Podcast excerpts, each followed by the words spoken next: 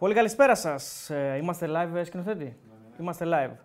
Πολύ καλησπέρα σας. Είμαστε εδώ σε μια πάρα πολύ δύσκολη μέρα. Δεν σας κρύβω ότι το σκέφτηκα πάρα πολύ και πολλή ώρα για το αν θα πρέπει να έρθω σήμερα, για το αν θα πρέπει να κάνω live, για το αν θα πρέπει να είμαι εδώ.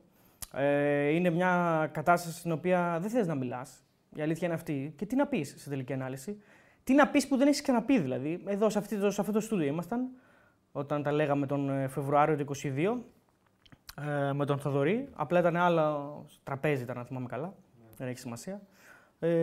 Και τι να πεις διαφορετικό από εκείνη τη μέρα. Χθες το βράδυ, καθότι όλο μαθαινόταν σιγά-σιγά όλο αυτό το οποίο έγινε, έπαιζαν ακριβώς οι ίδιες σκέψεις στο μυαλό μου, όπως εκείνο το βράδυ του Φεβρουαρίου. Γιατί ήταν και παρόμοιες οι ώρες. 11 το βράδυ, 11.30, μία νομίζω έγινε του Άλκη και ένιωθα ακριβώς τα ίδια συναισθήματα χθες το βράδυ. Δηλαδή, τον φόβο του τι θα δω όταν θα ξυπνήσω. Ήταν ακριβώς το ίδιο πράγμα. Γιατί οι πληροφορίες ερχόντουσαν από εδώ και από εκεί, και τότε με τον Άλκη και χθες βράδυ, ότι κάτι έχει συμβεί, υπάρχει κάποιος ο οποίος μπορεί να είναι νεκρός. Και λες τώρα εντάξει, μπορεί να είναι υπερβολικά, αποκλείεται να έχει ξαναγίνει. Και πας για ύπνο και λες τι θα δω όταν ξυπνήσω. Είναι λοιπόν τα ίδια ακριβώς συναισθήματα. Και βάζω λοιπόν τον εαυτό μου σε αυτή τη διαδικασία, καθότι είμαι και μόνος μου από ό,τι βλέπετε και από ό,τι ξέρετε κιόλας, ο Θεοδωρής δεν είναι εδώ. Λες και το ήξερε, τέλος πάντων. Και λέω τώρα να πάω, να μην πάω, να κάνω live για να πω τι. Και μετά σκεφτόμουν για ποιο λόγο να μην πάω. Δηλαδή, δεν είμαστε και μια παρέα, δεν είμαστε εδώ μια κοινότητα. Δεν θέλουμε να τα λέμε και στα δύσκολα και στα εύκολα. Γιατί να είμαστε εδώ μόνο στο χαχαχαχαχαχό, ας πούμε, και στα κουκουρούκου μόνο, δηλαδή, ή στα παιχνίδια μόνο, ή σε live τα οποία έχουν να κάνουν με το Survivor και τι αγαπημένες ταινίες έχουμε κτλ. Δεν είμαστε μόνο για αυτά, δεν είμαστε μόνο για τα εύκολα δηλαδή. Και σκέφτηκα ότι θα ήταν κρίμα να μην είμαι εδώ για να πούμε δύο-τρία πράγματα. Νομίζω ότι και ο κόσμος, εσείς δηλαδή, οι υγιώς σκεπτόμενοι, γιατί δεν θέλω να βλέπω πράγματα τώρα και ανόητα σχόλια, ήδη έχω δει αρκετά. Δεν θέλω να μπούμε σε δικασία να βριζόμαστε, δεν θέλω να μπαίνετε σε αυτό το τρυπάκι. Τουλάχιστον αν θέλετε να το κάνετε, κάντε το, αλλά μην το κάνετε εδώ. Σας το ζητάω σαν χάρη, μην το κάνετε σε αυτό το chat. Δεν πρόκειται να διαβαστούν, έτσι, είναι δεδομένο αυτό, σας το λέω εκ των προτέρων. Και δεν προσφέρουν και τίποτα. Είναι μια κατάσταση η οποία δεν θα σας βγάλει κάπου. Δηλαδή αυτό το μίσος για τον άλλον κτλ. Δεν θα κερδίσετε τίποτα από αυτό.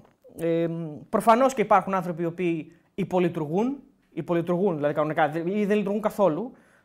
Άνθρωποι οι οποίοι έχουν ένα σκοτάδι στο κεφάλι τους, δηλαδή δεν έχουν κάτι.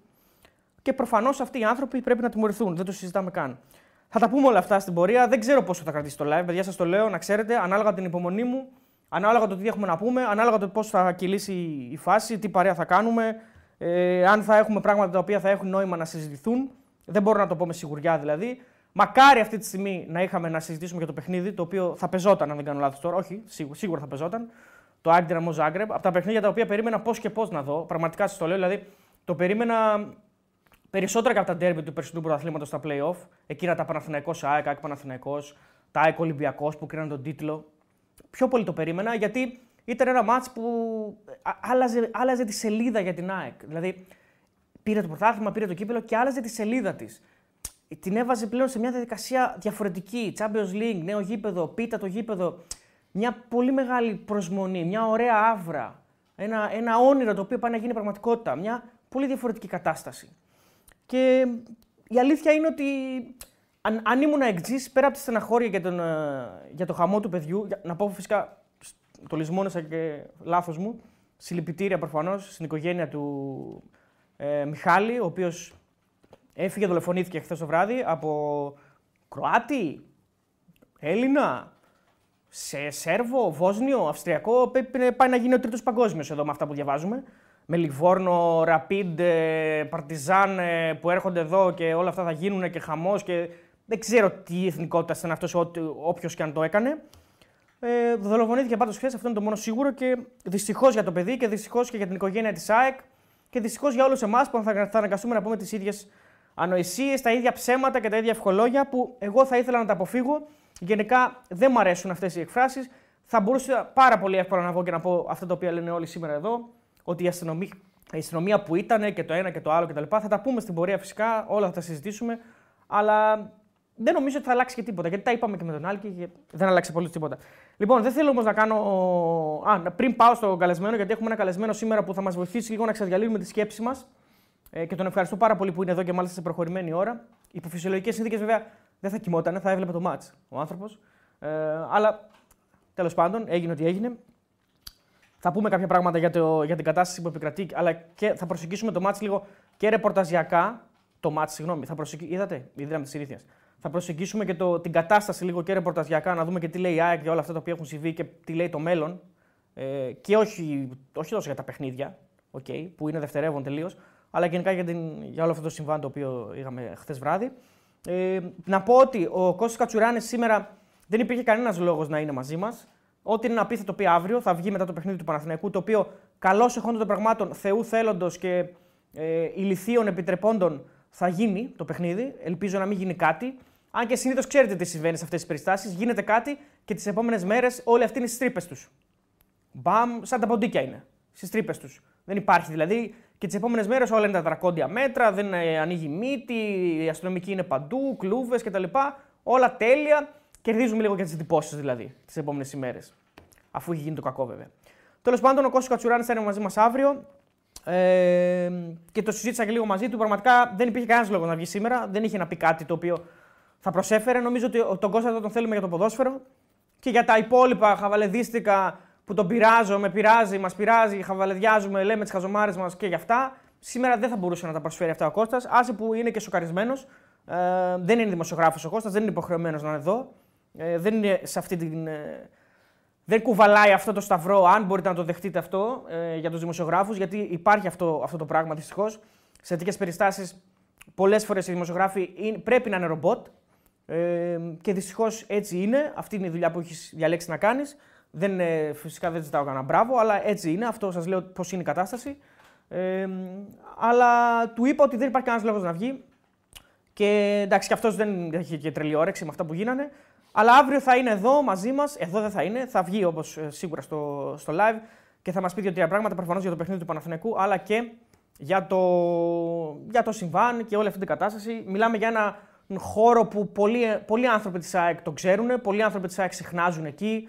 Πολλοί άνθρωποι της ΑΕΚ πηγαίνουν εκεί και σε μέρες που δεν έχει αγώνα. Πίνουν τον καφέ τους, πίνουν το ποτό τους, τρώνε το παγωτό τους. Όπως ήταν αυτή η κοπελίτσα. Το παιδάκι, ουσιαστικά το παιδάκι είναι. 13 χρονών είναι παιδί ακόμα.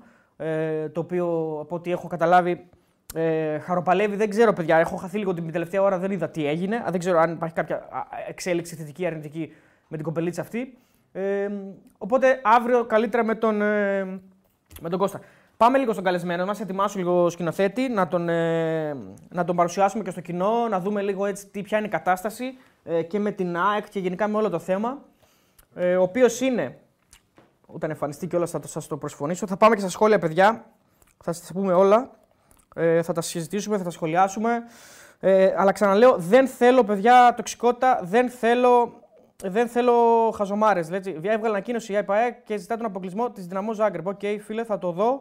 Την τελευταία ώρα δεν έχω ασχοληθεί, ήμουν στον δρόμο, ερχόμουνα, δεν πολύ πρόλαβα. Πάμε, βάλτε τον. Λοιπόν, έχουμε μαζί μας τον Άκη Γεωργίου. Ο Άκης Γεωργίου, καταρχάς, καλησπέρα, Άκη. Χαίρετε. Ευχαριστώ που είσαι εδώ σε μια πάρα πολύ δύσκολη μέρα για την οικογένεια της ΑΕΚ. Ο Άκης Γεωργίου, ο οποίος είναι ρεπόρτερ που είναι επιφορτισμένος με θέματα ΑΕΚ, είναι στο ΑΕΚ 35, είναι στο Δικέφαλο. Κάνει μια πάρα πολύ ωραία εκπομπή, συμπαρουσιάζει με τον Γιώργο Τσακίρη στα σκαλάκια εκεί στο γήπεδο κοντά, που είναι και κάπου εκεί κοντά από ό,τι καταλαβαίνω που έγινε και το θέμα όλο, έτσι. Απ' την άλλη μεριά είναι πίσω από τη θύρα 21. Είναι τα σκαλάκια που είναι το σύνορο του γηπέδου με το Άλσος. Ναι. Το μέρος που κάνουμε. Λοιπόν, είναι μια πάρα πολύ ωραία εκπομπή και μπράβο σας γιατί κάνετε πραγματικά μια πολύ ωραία δουλειά και έχετε φέρει σημαίες της ΑΕΚ εκεί και όχι μόνο. Και ο Άκης, ο οποίος δεν είναι η ώρα για να διαφημίζουμε πράγματα, αλλά τέλος πάντων θα ψιλοσυνεργαστούμε και στο μέλλον έτσι και με τους Betarades. Θα κάνουμε ωραία πραγματάκια, αλλά δεν θα το κάνω αυτό σήμερα. Δεν θα μπω σε αυτή τη δικασία να διαφημίσω και να φλεξάρω και να κάνω τέτοια πράγματα. Λοιπόν, πάμε λίγο, Άκη. Θέλω λίγο εσύ να μου πεις καταρχάς πώς αισθάνεσαι. Ξέχωρα τη δουλειά, ξέχωρα το όλο θέμα, ξέχωρα τι θα κάνει η ΑΕΚ, Δυναμό Ζάγκρεπ. Τι αισθάνεσαι σήμερα. Εγώ αυτό που μπορώ να σου πω είναι ότι σήμερα είμαι 12 χρόνια ρεπόρτερ της ΑΕΚ. Είναι σίγουρα η χειρότερη μέρα. Δηλαδή, δεν πίστευα ότι θα ξημερώσει μια τέτοια μέρα. Δεν το φανταζόμουν. Και ξέρεις τι, επειδή στο είχα πει και στο τηλέφωνο όταν είχαμε μιλήσει, εγώ κατοικώ και κοντά στην περιοχή. Δηλαδή, όλα αυτά τα. Πώς να το πω. Ο χώρος που διαδραματίστηκε όλο αυτό το συμβάν είναι χιλιοπερπατημένος και το ξέρω, τι ας πω, δηλαδή βήμα-βήμα, πέτρα-πέτρα. Και νιώθω ότι ήμουνα εκεί, δεν ήμουνα εκεί χθες το βράδυ, δεν έχω εικόνα διαζώσει για το τι έγινε στη Φιλαδέλφεια. Έχω όμως εικόνα μέσω πληροφοριών, έχω μιλήσει και με συναδέλφους και με φίλους μου. Και αυτό που έφτασε στα αυτιά μου είναι, τι ας πω, δεν νομίζω ότι η λέξη σοκαριστικό μπορεί να το περιγράψει. Θα μπορούσες προφανώς, όπως και πολλοί άλλοι, νομίζω και για τον συμπαρουσιαστή σου, τον Τζακίρης και αυτό. Δηλαδή, από ό,τι κατάλαβα και από τα ρεπορτάζ που είπε ο άνθρωπος, και αυτό συχνάζει εκεί. Θα μπορούσε και εσύ να είσαι εκεί που λέει λόγος, δηλαδή γύρω-γύρω. Ναι, ο Τζακίρης ήταν εκεί. Ήταν εκεί ο Τζακίρης. Ήταν κοντά στο σημείο. Ευτυχώς δεν ήταν πολύ κοντά στα επεισόδια, αλλά ήταν στην περιοχή της Νέας Φιλαδέλφειας. Το έχει πει και στο ραδιόφωνο. Ξέρεις τι, Αριστοτέλη, ήταν κάτι πολύ τυφλό όλο αυτό που έγινε. Αυτό ήταν το σοκαριστικό. Εμένα μου θύμισε εν μέρη την περίπτωση του Φιλόπουλου και μου έκανε τρομερή εντύπωση που άκουσα τον πατέρα του Φιλόπουλου σήμερα, κάπου έδωσε μια συνέντευξη ο άνθρωπος και λέει ότι έβαλα τα κλάματα μόλις άκουσα την περιγραφή του, γιατί μου θύμισε το γιο μου και η κόρη του λιποθύμισε. Ήταν όμως ακόμα πιο σοκαριστικό από το θέμα του, από την τότε πολύ στενάχωρη υπόθεση του Φιλόπουλου, γιατί τότε ήταν ραντεβού θανάτου. Τώρα ήταν ένα τυφλό χτύπημα σε μια περιοχή που κυκλοφορεί κόσμος, παιδάκια, οικογένειες, μεγάλοι, νέοι, γέροι. Δηλαδή θα μπορούσε οποιοδήποτε από όλους όσους ήταν εκεί να είναι στη θέση του Μιχάλη.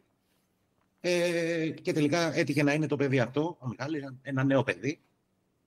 Δεν ξέρω, δεν πιστεύω ότι υπάρχουν λόγια για όλο αυτό. Και ξέρετε, μου έκανε εντύπωση.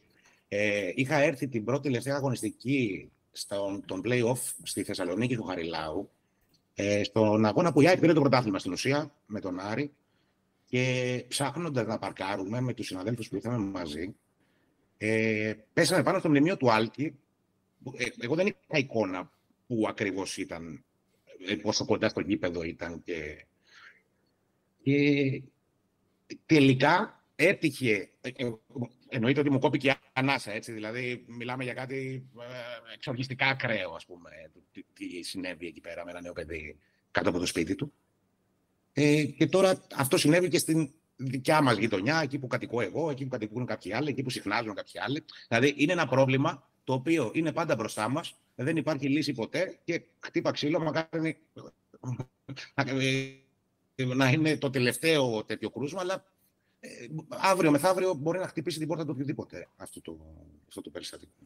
Ναι, δυστυχώς έτσι είναι όπως το λες, γιατί τα ίδια λέγαμε και με τον Άλκη, τα ίδια λέγαμε και με τον Τόσκο, τα ίδια λέγαμε και με τον Νάσο και όλα αυτά τα οποία έχουν προηγηθεί. Οπότε το να πεις πάλι το ίδιο πράγμα δεν φέρει και από το αποτέλεσμα. Δηλαδή, καταντάει γραφικό. Δηλαδή, ναι, γραφικό. Αυτό το οποίο ήθελα να σε ρωτήσω είναι το εξής. Όχι να σε ρωτήσω, βασικά συζήτηση να κάνουμε. Γιατί από το πρωί και από χθες το βράδυ, βασικά και από το πρωί, ακούμε και διαβάζουμε διάφορα. Προφανώς έτσι είναι πασιφανές αυτό και πλέον είναι πρόδειλο και το έχουν πει όλοι και νομίζω ότι είναι αποδεκτό από όλους. Ότι δεν υπάρχει κανένα ραντεβού. Έτσι, μιλάμε για μια επιδρομή κανονική, μια απόβαση στο γήπεδο της ΑΕΚ. Και να πω και το εξής πριν σου δώσω το λόγο, ότι ραντεβού παιδιά στο γήπεδο, στον περιβάλλον, το χώρο του γηπέδου, δεν μπορεί να δοθεί. Δηλαδή πρέπει να είσαι ολοκληρωτικά άσχετος για να πιστεύεις ότι έχει δοθεί ραντεβού εκεί. Ακριβώς.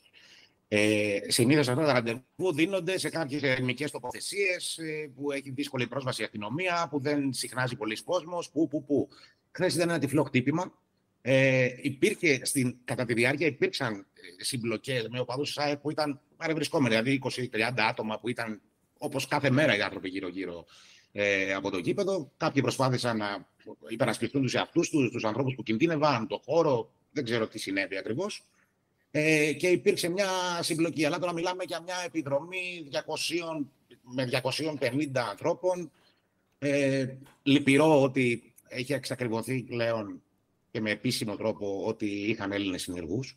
Γιατί τώρα οι άνθρωποι αυτοί μιλούσαν ελληνικά, δηλαδή σε κάποια βίντεο που ακούγονται κάποιες σοκαριστικές ατάκες. Ορισμένες εξ αυτών είναι στα ελληνικά, οι περισσότερες εξ αυτών είναι στα ελληνικά. Είναι και επίσημο, το λες και εσύ και το λέω και εγώ, γιατί είναι επίσημο, γιατί είναι σαν ανακοίνωση της Ελλάς. Έχει ταυτοποιηθεί ένας σεσημασμένος οπαδός του Παναθηναϊκού ανάμεσα στους συλληφθέντες. Δεν ξέρουμε τι έχει κάνει αυτός, απλά έχει συλληφθεί μέχρι τώρα. Ναι. Το αστυνομικό ρεπορτάζ αναφέρει ότι όχι, δεν ξέρουμε τι έχει κάνει, εννοείται δεν ξέρουμε τι έχει κάνει. Συμμετείχε πάντως στην επιδρομή, ας πούμε, αυτή. Ωραία, θέλω να σε ρωτήσω το εξής. Ισχύει ότι. Γιατί από την ΑΕΚ, εγώ από ό,τι καταλαβαίνω και από όσους επειδή έχω μιλήσει με πάρα πολύ κόσμο σήμερα, έχω διαβάσει πράγματα. Ισχύει ότι από την ΑΕΚ το ξέραν εδώ και μέρες ότι είναι να γίνει αυτό, ότι έρχονται Κροάτες. Στη σύσκεψη που έγινε την παραμονή του αγώνα το πρωί, οι άνθρωποι της Δυναμό Ζάγκρεπ οι ίδιοι είχαν πει ότι είχαν πληροφορία ότι υπάρχει ένα σοβαρό ενδεχόμενο 30 οπαδοί της Δυναμό Ζάγκρεπ να έχουν προμηθευτεί με εισιτήρια και να εμφανιστούν τη μέρα του αγώνα. Στην ΑΕΚ είχαν τους φόβους τους. Προφανώς μίλησαν με την αστυνομία, γιατί ξέρεις, όλο αυτό το πράγμα συνοδεύεται και με μια σειρά από πληροφορίες που έφτασαν στην αστυνομία. Αυτό είναι και το μεγάλο παράπονο της ΑΕΚ. Δηλαδή, είδαμε σήμερα ότι είχαν μέχρι και τις πινακίδες των αυτοκινήτων που συμμετείχαν στο κομβόι στην Εθνική Οδό. Διέσχισαν, ξέρω εγώ, 3 χώρες. Μπήκαν στην Αθήνα. Δηλαδή, ξέρεις, καμιά φορά εμείς που είμαστε ρεπόρτερ της ΑΕΚ, του Ολυμπιακού, του Παναθηναϊκού, δημοσιογράφοι, εν πάση περιπτώσει, πηγαίνουμε στο Αγρίνιο, για παράδειγμα, σε αγώνα πανετολικός ΑΕΚ μηδαμινής επικινδυνότητας. Υπάρχει απαγόρευση μετακίνησης οπαδών της ΑΕΚ και σε σταματάνε στην είσοδο. Μας έχουν σταματήσει. Δηλαδή, έχω τύχει να είμαι σε τέτοιο συμβάν δεκάδες φορές κιόλας, σε όλη την Ελλάδα. Και πρέπει να τους δείξει δημοσιογραφική ταυτότητα, πρέπει να τους πείσεις ότι πας για δουλειά. Αφού πιστούν, σου ανοίγουν τον μπλόκο και μπορείς να περάσεις. Τώρα πώς έγινε, να πέρασε όλο αυτό το κομβόι, όλες αυτές τις πόλεις, όλους αυτούς τους νομούς, να μπήκε στα σύνορα της Ελλάδας. Να πήγαν όλοι αυτοί να μαζεύτηκαν, έχω μάθει, στο Ολυμπιακό στάδιο, στον σταθμό Ειρήνη, να συγκροτηθούν με κάποιους Έλληνες που τους περίμεναν, να πάρουν το τρένο από εκεί, να ενημερώσει ο σταθμάρχης στο μεταξύ την αστυνομία ότι κάτι ύποπτο συμβαίνει, να κατέβουν μέχρι τα πευκάκια, να πάνε με τα πόδια. Δηλαδή, όλο αυτό το σκηνικό που σου περιγράφω δεν είναι κάτι που γίνεται σε 10 λεπτά για να προλάβεις να το συντονίσεις και να το δώσεις. Αυτό είναι δηλαδή το τρομερό της υπόθεσης. Κοίτα, είναι κάτι που θέλει χρόνο. Έτσι ακριβώς. Εμένα μου μοιάζει μια. Και αυτό είναι το πιο δυσάρεστο απ' όλα. Δηλαδή, τώρα γελάω με πίκρα, δηλαδή γελάω κλαίγοντας, αν μπορώ να το πω αυτό. Μου μοιάζει μια πάρα πολύ πρόχειρη οργάνωση από αυτούς τους ανθρώπους που ήρθαν από την Κροατία και από όπως κατά αλλού ήρθανε. Μου μοιάζει πάρα πολύ πρόχειρο οργανωμένο όλο αυτό, αλλά παρόλα αυτά δεν κατάφερε κανείς να το ελέγξει και να το προλάβει. Δηλαδή, ουσιαστικά τι κάνανε οι άνθρωποι. Ήρθαν εδώ με κομβόι. Δεν κρύφτηκαν δηλαδή από κανέναν. Κομβόι ήρθανε. Αυτοκινητοπομπή κανονική. Έχεις απόλυτο δίκιο. Και το ακόμα πιο εξωφρενικό είναι ότι σήμερα υπάρχει στον τύπο δημοσιευμένη έκθεση του τμήματος αθλητικής βίας της αστυνομίας που περιγράφει όλο αυτό γιατί ενημερώθηκαν από το Υπουργείο Εξωτερικών της Κροατίας για αυτή τη μετακίνηση. Δηλαδή, από τη στιγμή που όλα αυτά είναι αποτυπωμένα, είναι εξωφρενικό ότι φτάσαμε στο σημείο που φτάσαμε χθες το βράδυ και ήταν να κυβέρνει το καράβι η Φιλαδέλφια και η Αθήνα, ας πούμε, κατ' επέκταση. Είναι φρικτό. Έτσι όπως το λες. Βλέπω εδώ, ας πούμε, στην ανακοίνωση της ΑΕΚ ότι στις 9 και 12, από ό,τι βλέπω, ενημέρωσε τον επικεφαλής της Υποδιεύθυνσης Αθλητικής Βίας που βρισκόταν στο γήπεδο για το κομβόι δεκάδων οχημάτων που διέσχιζαν την Εθνική Οδό πλησιάζοντας την Αθήνα. Ακριβώς. Στις 9 και 13, στο επόμενο λεπτό ακριβώς, γνωστοποιήσαμε στον Γενικό Αστυνομικό Διευθυντή Αττικής όσα είχαμε πληροφορηθεί σχετικά με την έλευση των Κροατών. Δηλαδή, κρατάμε εδώ δεδομένο ότι η ΑΕΚ 3 ώρες πριν, έχει επίσημα ενημερώσει. Το ξέρει βέβαια, φαντάζομαι, από το πρωί, γιατί έχει υποθεί στη σύσκεψη, έτσι, προφανώς. Και βλέπω επίσης ότι υπάρχει ανακοίνωση και της Στάση, η οποία λέει το εξής, ότι όταν αυτοί πήγανε στο σταθμό για να πάρουν το μετρό, δηλαδή αυτό λέω ότι δεν κρύφτηκαν οι άνθρωποι, δηλαδή είναι μια πολύ πρόχειρη οργάνωση όλο αυτό το οποίο έχουν κάνει. Ενημέρωσε ο σταθμάρχης, τον συντονιστή δικτύου και τον ελεγκτή ασφαλείας της στάση για την παρουσία των ατόμων αυτών. Δηλαδή υπήρχε και άλλη ενημέρωση και από άλλη δίωδο. Δηλαδή. Αυτό είπα πριν. Το ίδιο πράγμα. Συμφωνώ. Δηλαδή υπάρχει μια κατάσταση η οποία καλά δεν πάμε στο προηγούμενο που έχουν πει από το Μαυροβούνιο ότι έρχονται risky fans και έχουν σπινακίδες και όλα αυτά τα οποία ανέφερες και εσύ πριν. Και προφανώς να μην πάμε και στο άλλο, το οποίο είναι δυνατόν από την Κροατία να μην υπήρχαν ήδη πληροφορίες. Δηλαδή ότι έρχονται 150 άτομα. Από την Κροατία, εγώ σου λέω, από το ξεκίνημά τους δηλαδή. Ναι. Δεν μπορώ να το διαμεθώ. Εγώ δεν. Δηλαδή, πραγματικά, ξέρετε, μιλάμε τώρα για μέρη στην Αθήνα που όταν λέμε ότι ανασυγκροτήθηκαν στο Ολυμπιακό Στάδιο, στο σταθμό Ειρήνη. Πήγαν μέχρι το σταθμό Πευκάκια, κατέβηκαν από εκεί, πήγαν στο. Δηλαδή, μιλάμε ότι οι άνθρωποι πέρασαν από σημεία που θεωρητικά, αν όχι είναι φυλασσόμενα, είναι.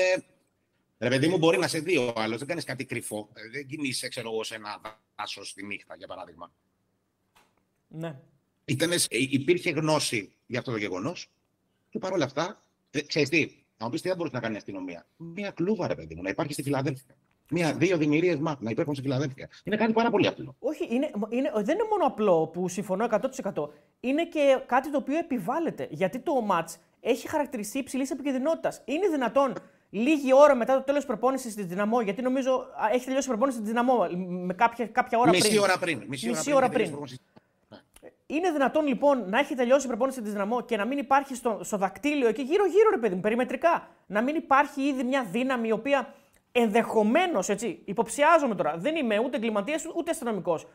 Απλά υποψιάζομαι ότι αν υπήρχε όμως εκεί η αστυνομική δύναμη, μπορεί και να αποθάρρυνε κάποιους εξ αυτών ή όλους ενδεχομένως.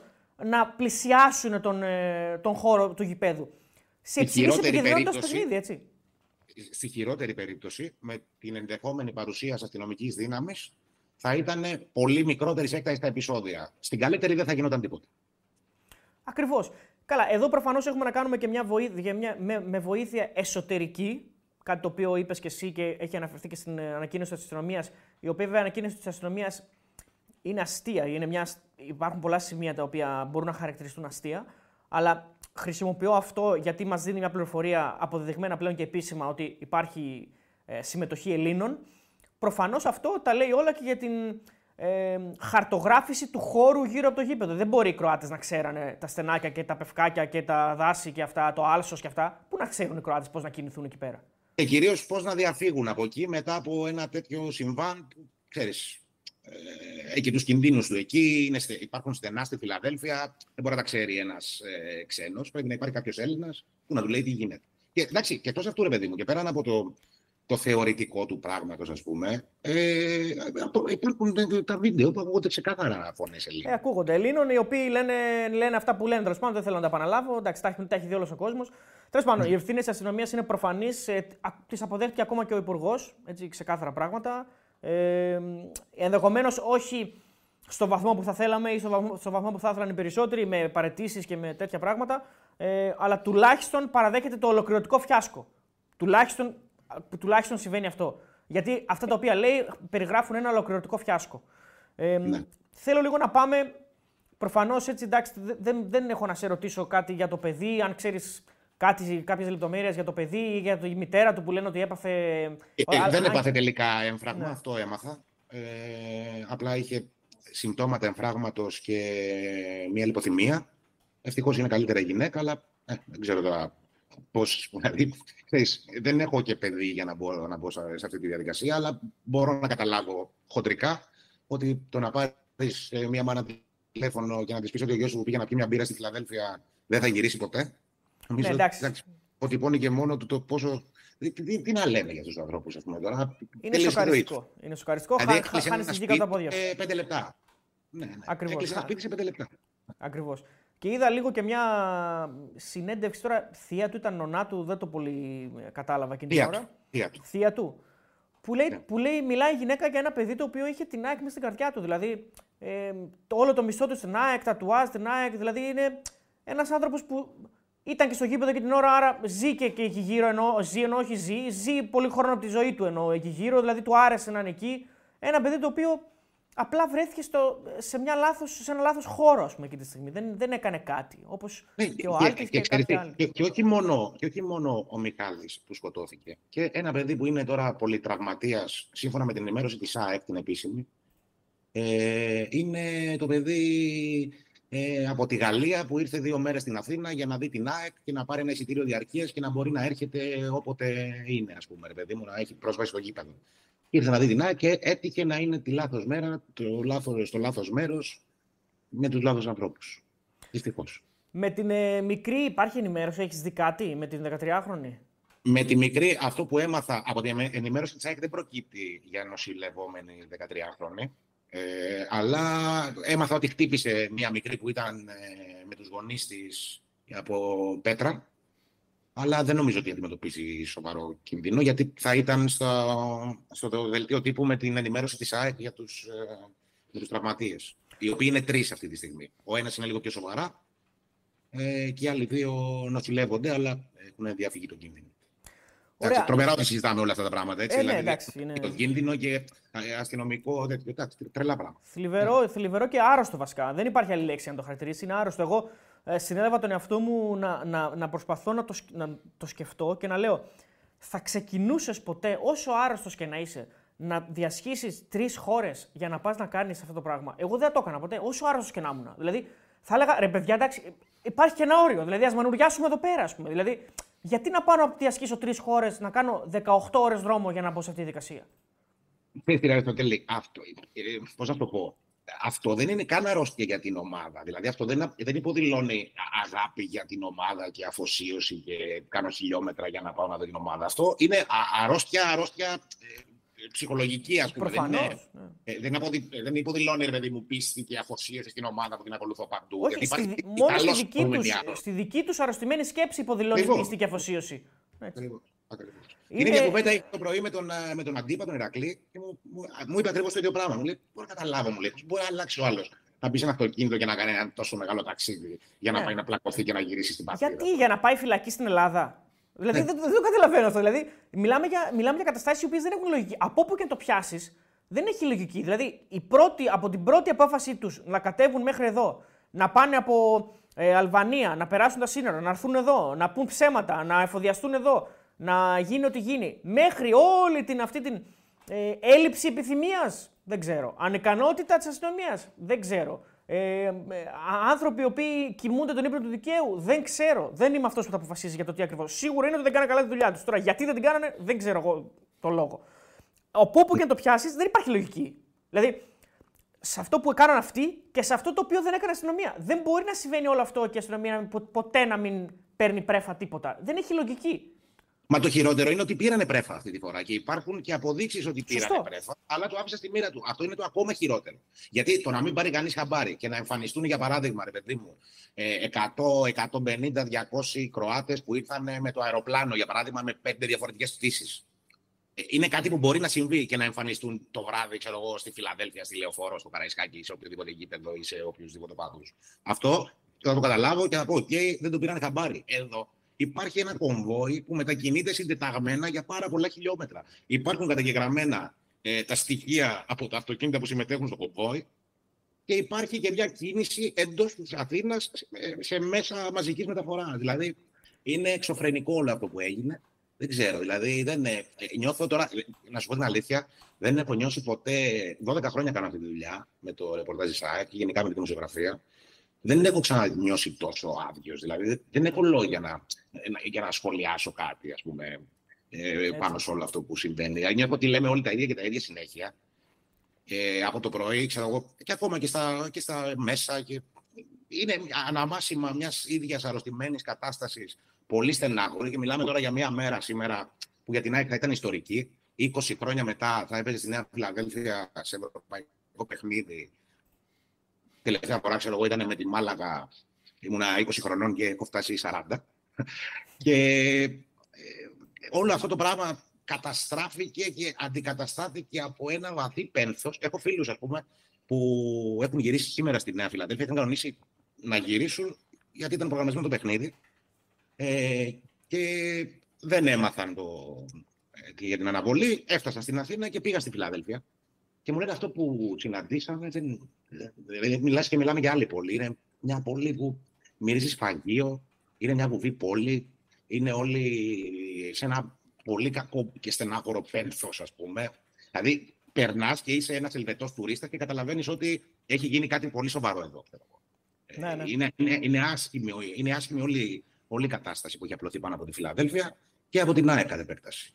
Λοιπόν, ναι, Άκη, θέλω να πάμε λίγο και στο θέμα τι μέλη γενέστε. Δηλαδή, ναι. Αυτή τη στιγμή βλέπω ότι υπάρχει μια ανακοίνωση της ΑΕΚ. Αν θες λίγο μέσα στις άκρες να μας εξηγήσεις τι ζητάει η ΑΕΚ, γιατί βλέπω ότι ζητάει άμεσα και βαρύτατη τιμωρία για την Δυναμό Ζάγκρεπ. Άρα, τι ζητάει η ΑΕΚ αυτή τη στιγμή? Η ΑΕΚ ζητάει. Βασικά την ανακοίνωση δεν την έχω διαβάσει, γιατί ήταν την ώρα του. Σωστά. Όντως έχει βγει πριν από λίγο, ισχύει αυτό. Λοιπόν, θα την πω εγώ λίγο έτσι επιγραμματικά. Okay. Η αναλυτικά ανακοίνωση της ΑΕΚ, το ίδιο ακριβώς ερώτημα που βασανίζει τους φιλάθλους μας και το διαπιστώνουμε τις τελευταίες ώρες με κάθε τρόπο, βασανίζει και εμάς. Πώς είναι δυνατόν μετά από τη βάρβαρη δολοφονία του Μιχάλη, από μια αγέλεια αλητών εγκληματιών από την Κροατία, η ΑΕΚ να μπει στον αγωνιστικό χώρο και να παίξει αντίπαλος με τη συγκεκριμένη ομάδα? Το ακούω αυτό. Ναι. Εδώ μπορώ να πω ότι συμφωνώ. Απ' την άλλη, βέβαια, για να κάνω μια μικρή παρένθεση, θα σου πει και η Δυναμό. Εγώ ρε φίλε, δεν πήρα εισιτήρια, δεν έχω καμία ευθύνη, πού να ξέρω ότι θα έρθουνε, ό,τι μέτρα μου ασφάλειας μου ζήτησες τα έκανα, γιατί να μην μπορώ να παίξω, δηλαδή οι παίκτες μου τι φταίνε, θα σου πει η Δυναμό. Λέω εγώ τώρα, τι θα πει η Δυναμό, δεν λέω ότι έχει δίκιο. Καταρχήν, να σου πω κάτι πάνω σε αυτό πριν το συνεχίσεις. Ναι. Η ευθύνη που επιρρύπτει η ΑΕΚ στη Δυναμό είναι ότι, σύμφωνα με την ΑΕΚ, η Δυναμό Ζάγκρεπ είχε εικόνα της άφιξης μιας ομάδας οπαδών της και δεν ενημέρωσε στη σύσκεψη. Αυτό της επιρρύπτει η ΑΕΚ από το πρωί. Για αυτούς που είχαν εισιτήριο, λέμε τώρα. Σίγουρα δεν φταίνε, έτσι δεν το συζητάμε. Αυτό σε καμίας ομάδας οι παίκτες και οι προπονητές και η ίδια η ομάδα, σαν ποδοσφαιρική οντότητα, ας πούμε, δεν μπορεί να έχει ευθύνη για κάτι τέτοιο. Προς Θεού. Λέμε για αυτούς που είχαν εισιτήριο, για αυτούς λέει η Δυναμό ότι ήξερε ότι θα έρθουνε. Στην ΑΕΚ θεωρούν ότι είχαν. Ναι, αυτό το είχαν αναφέρει ότι 30 άτομα είχαν εισιτήριο, αλλά θεωρούν στην ΑΕΚ ότι ήταν βαθύτερη η γνώση τους επί του θέματος. Ναι. Λοιπόν, συνεχίζει η ανακοίνωση. Θα είναι σκερκίδες κάποιοι εκ των δολοφόνων του. Θα είναι η σύντροφή τους στην εγκληματική δράση που σήμερα πανηγυρίζουν σε social media για το φόνο που διέπραξαν οι φίλοι τους. Ανοίγω παρένθεση, άλλοι μάστιγα αυτοί. Αυτά τα hooligans TV και αυτές οι αηδίες, αυτές οι ηλιθιότητες που γίνονται ουσιαστικά ως ένα βαθμό και για αυτά. Τους τρέξαμε, τους κάραμε, τους ράναμε, TikTok, βίντεο, χαζομάρες. Για την ποζεριά δηλαδή γίνονται όλα αυτά. Ναι, για την ποζεριά. Ναι. Μιλάμε για. Δεν υπάρχει τώρα. Αυτοί που βρίζουν τον κόσμο μας και περηφανεύονται για τον φόνο που διέπραξαν οι συνοδοιπόροι του στο οργανωμένο έγκλημα. Ποιος αλήθεια μας υποχρεώνει να παίξουμε αυτούς τους αγώνες με το αίμα του δολοφονημένου οπαδού μας και των άλλων βαριά τραυματιών να στάζει? Όταν όλοι γνωρίζουν πως αυτοί που ήρθαν εδώ για να σκοτώσουν είναι αναπόσπαστο κομμάτι του οργανισμού με τον οποίο πρέπει εμείς να παίξουμε ποδόσφαιρο. Το λόμπινγκ των Κροατών στο πλαίσιο της UEFA έχει τελικά μεγαλύτερη βαρύτητα από την ανθρώπινη ζωή που πήραν οι δολοφόνοι. Και το καλό του ευρωπαϊκού ποδοσφαίρου απαιτεί να βάλουμε τους παίκτες μας να παίξουν ποδόσφαιρο στο άντρο τους, σαν να μην συνέβη τίποτα. Ο δρόμος είναι ένας, άμεση και βαρύτατη τιμωρία τώρα. Ο πολιτισμένος ευρωπαϊκός ποδοσφαιρικός κόσμος αυτό περιμένει, το ίδιο και η ΑΕΚ. Εγώ, Άκη, καταλαβαίνω ότι η ΑΕΚ ζητάει να μην παίξει ουσιαστικά. Να μην παίξει, να τιμωρηθεί η Δυναμό. Της Δυναμό Ζάγκρεπ ως υπόλογη για όλο αυτό που συνέβη χθες. Κοίτα, καταρχήν, ξέρεις τι. Δεν είναι απλό εγχείρημα να γίνουν αυτά τα δύο παιχνίδια, αν το σκεφτείς εντελώς ψύχρεμα και χωρίς, ξέρεις, να προσπαθείς να το δεις, ρε παιδί μου, ψυχρά το πράγμα. Δηλαδή, εγώ δεν μπορώ να σκεφτώ, ας πούμε, γιατί, οκ, δεν θα γίνει σήμερα το μάτς, δεν έγινε σήμερα που είναι πολύ μεγάλη φόρτιση, αλλά δεν νομίζω ότι θα είναι λιγότερο φορτισμένη η Φιλαδέλφια το άλλο Σάββατο, για παράδειγμα. Θα είναι μια βαριά ατμόσφαιρα. Από την άλλη, πώς θα γίνει, ποιος μπορεί να εγγυηθεί την ασφάλεια της αποστολής της ΑΕΚ στην Κροατία? Να σου πω ότι. Το 2010 η ΑΕΚ είχε παίξει με την Χάιντουκ. Είχαν γίνει κάτι επεισόδια στο Ολυμπιακό στάδιο και στο δεύτερο μάτς ήταν σε όμιλο για το Europa League. Απαγορεύτηκε η μετακίνηση των οπαδών της ΑΕΚ.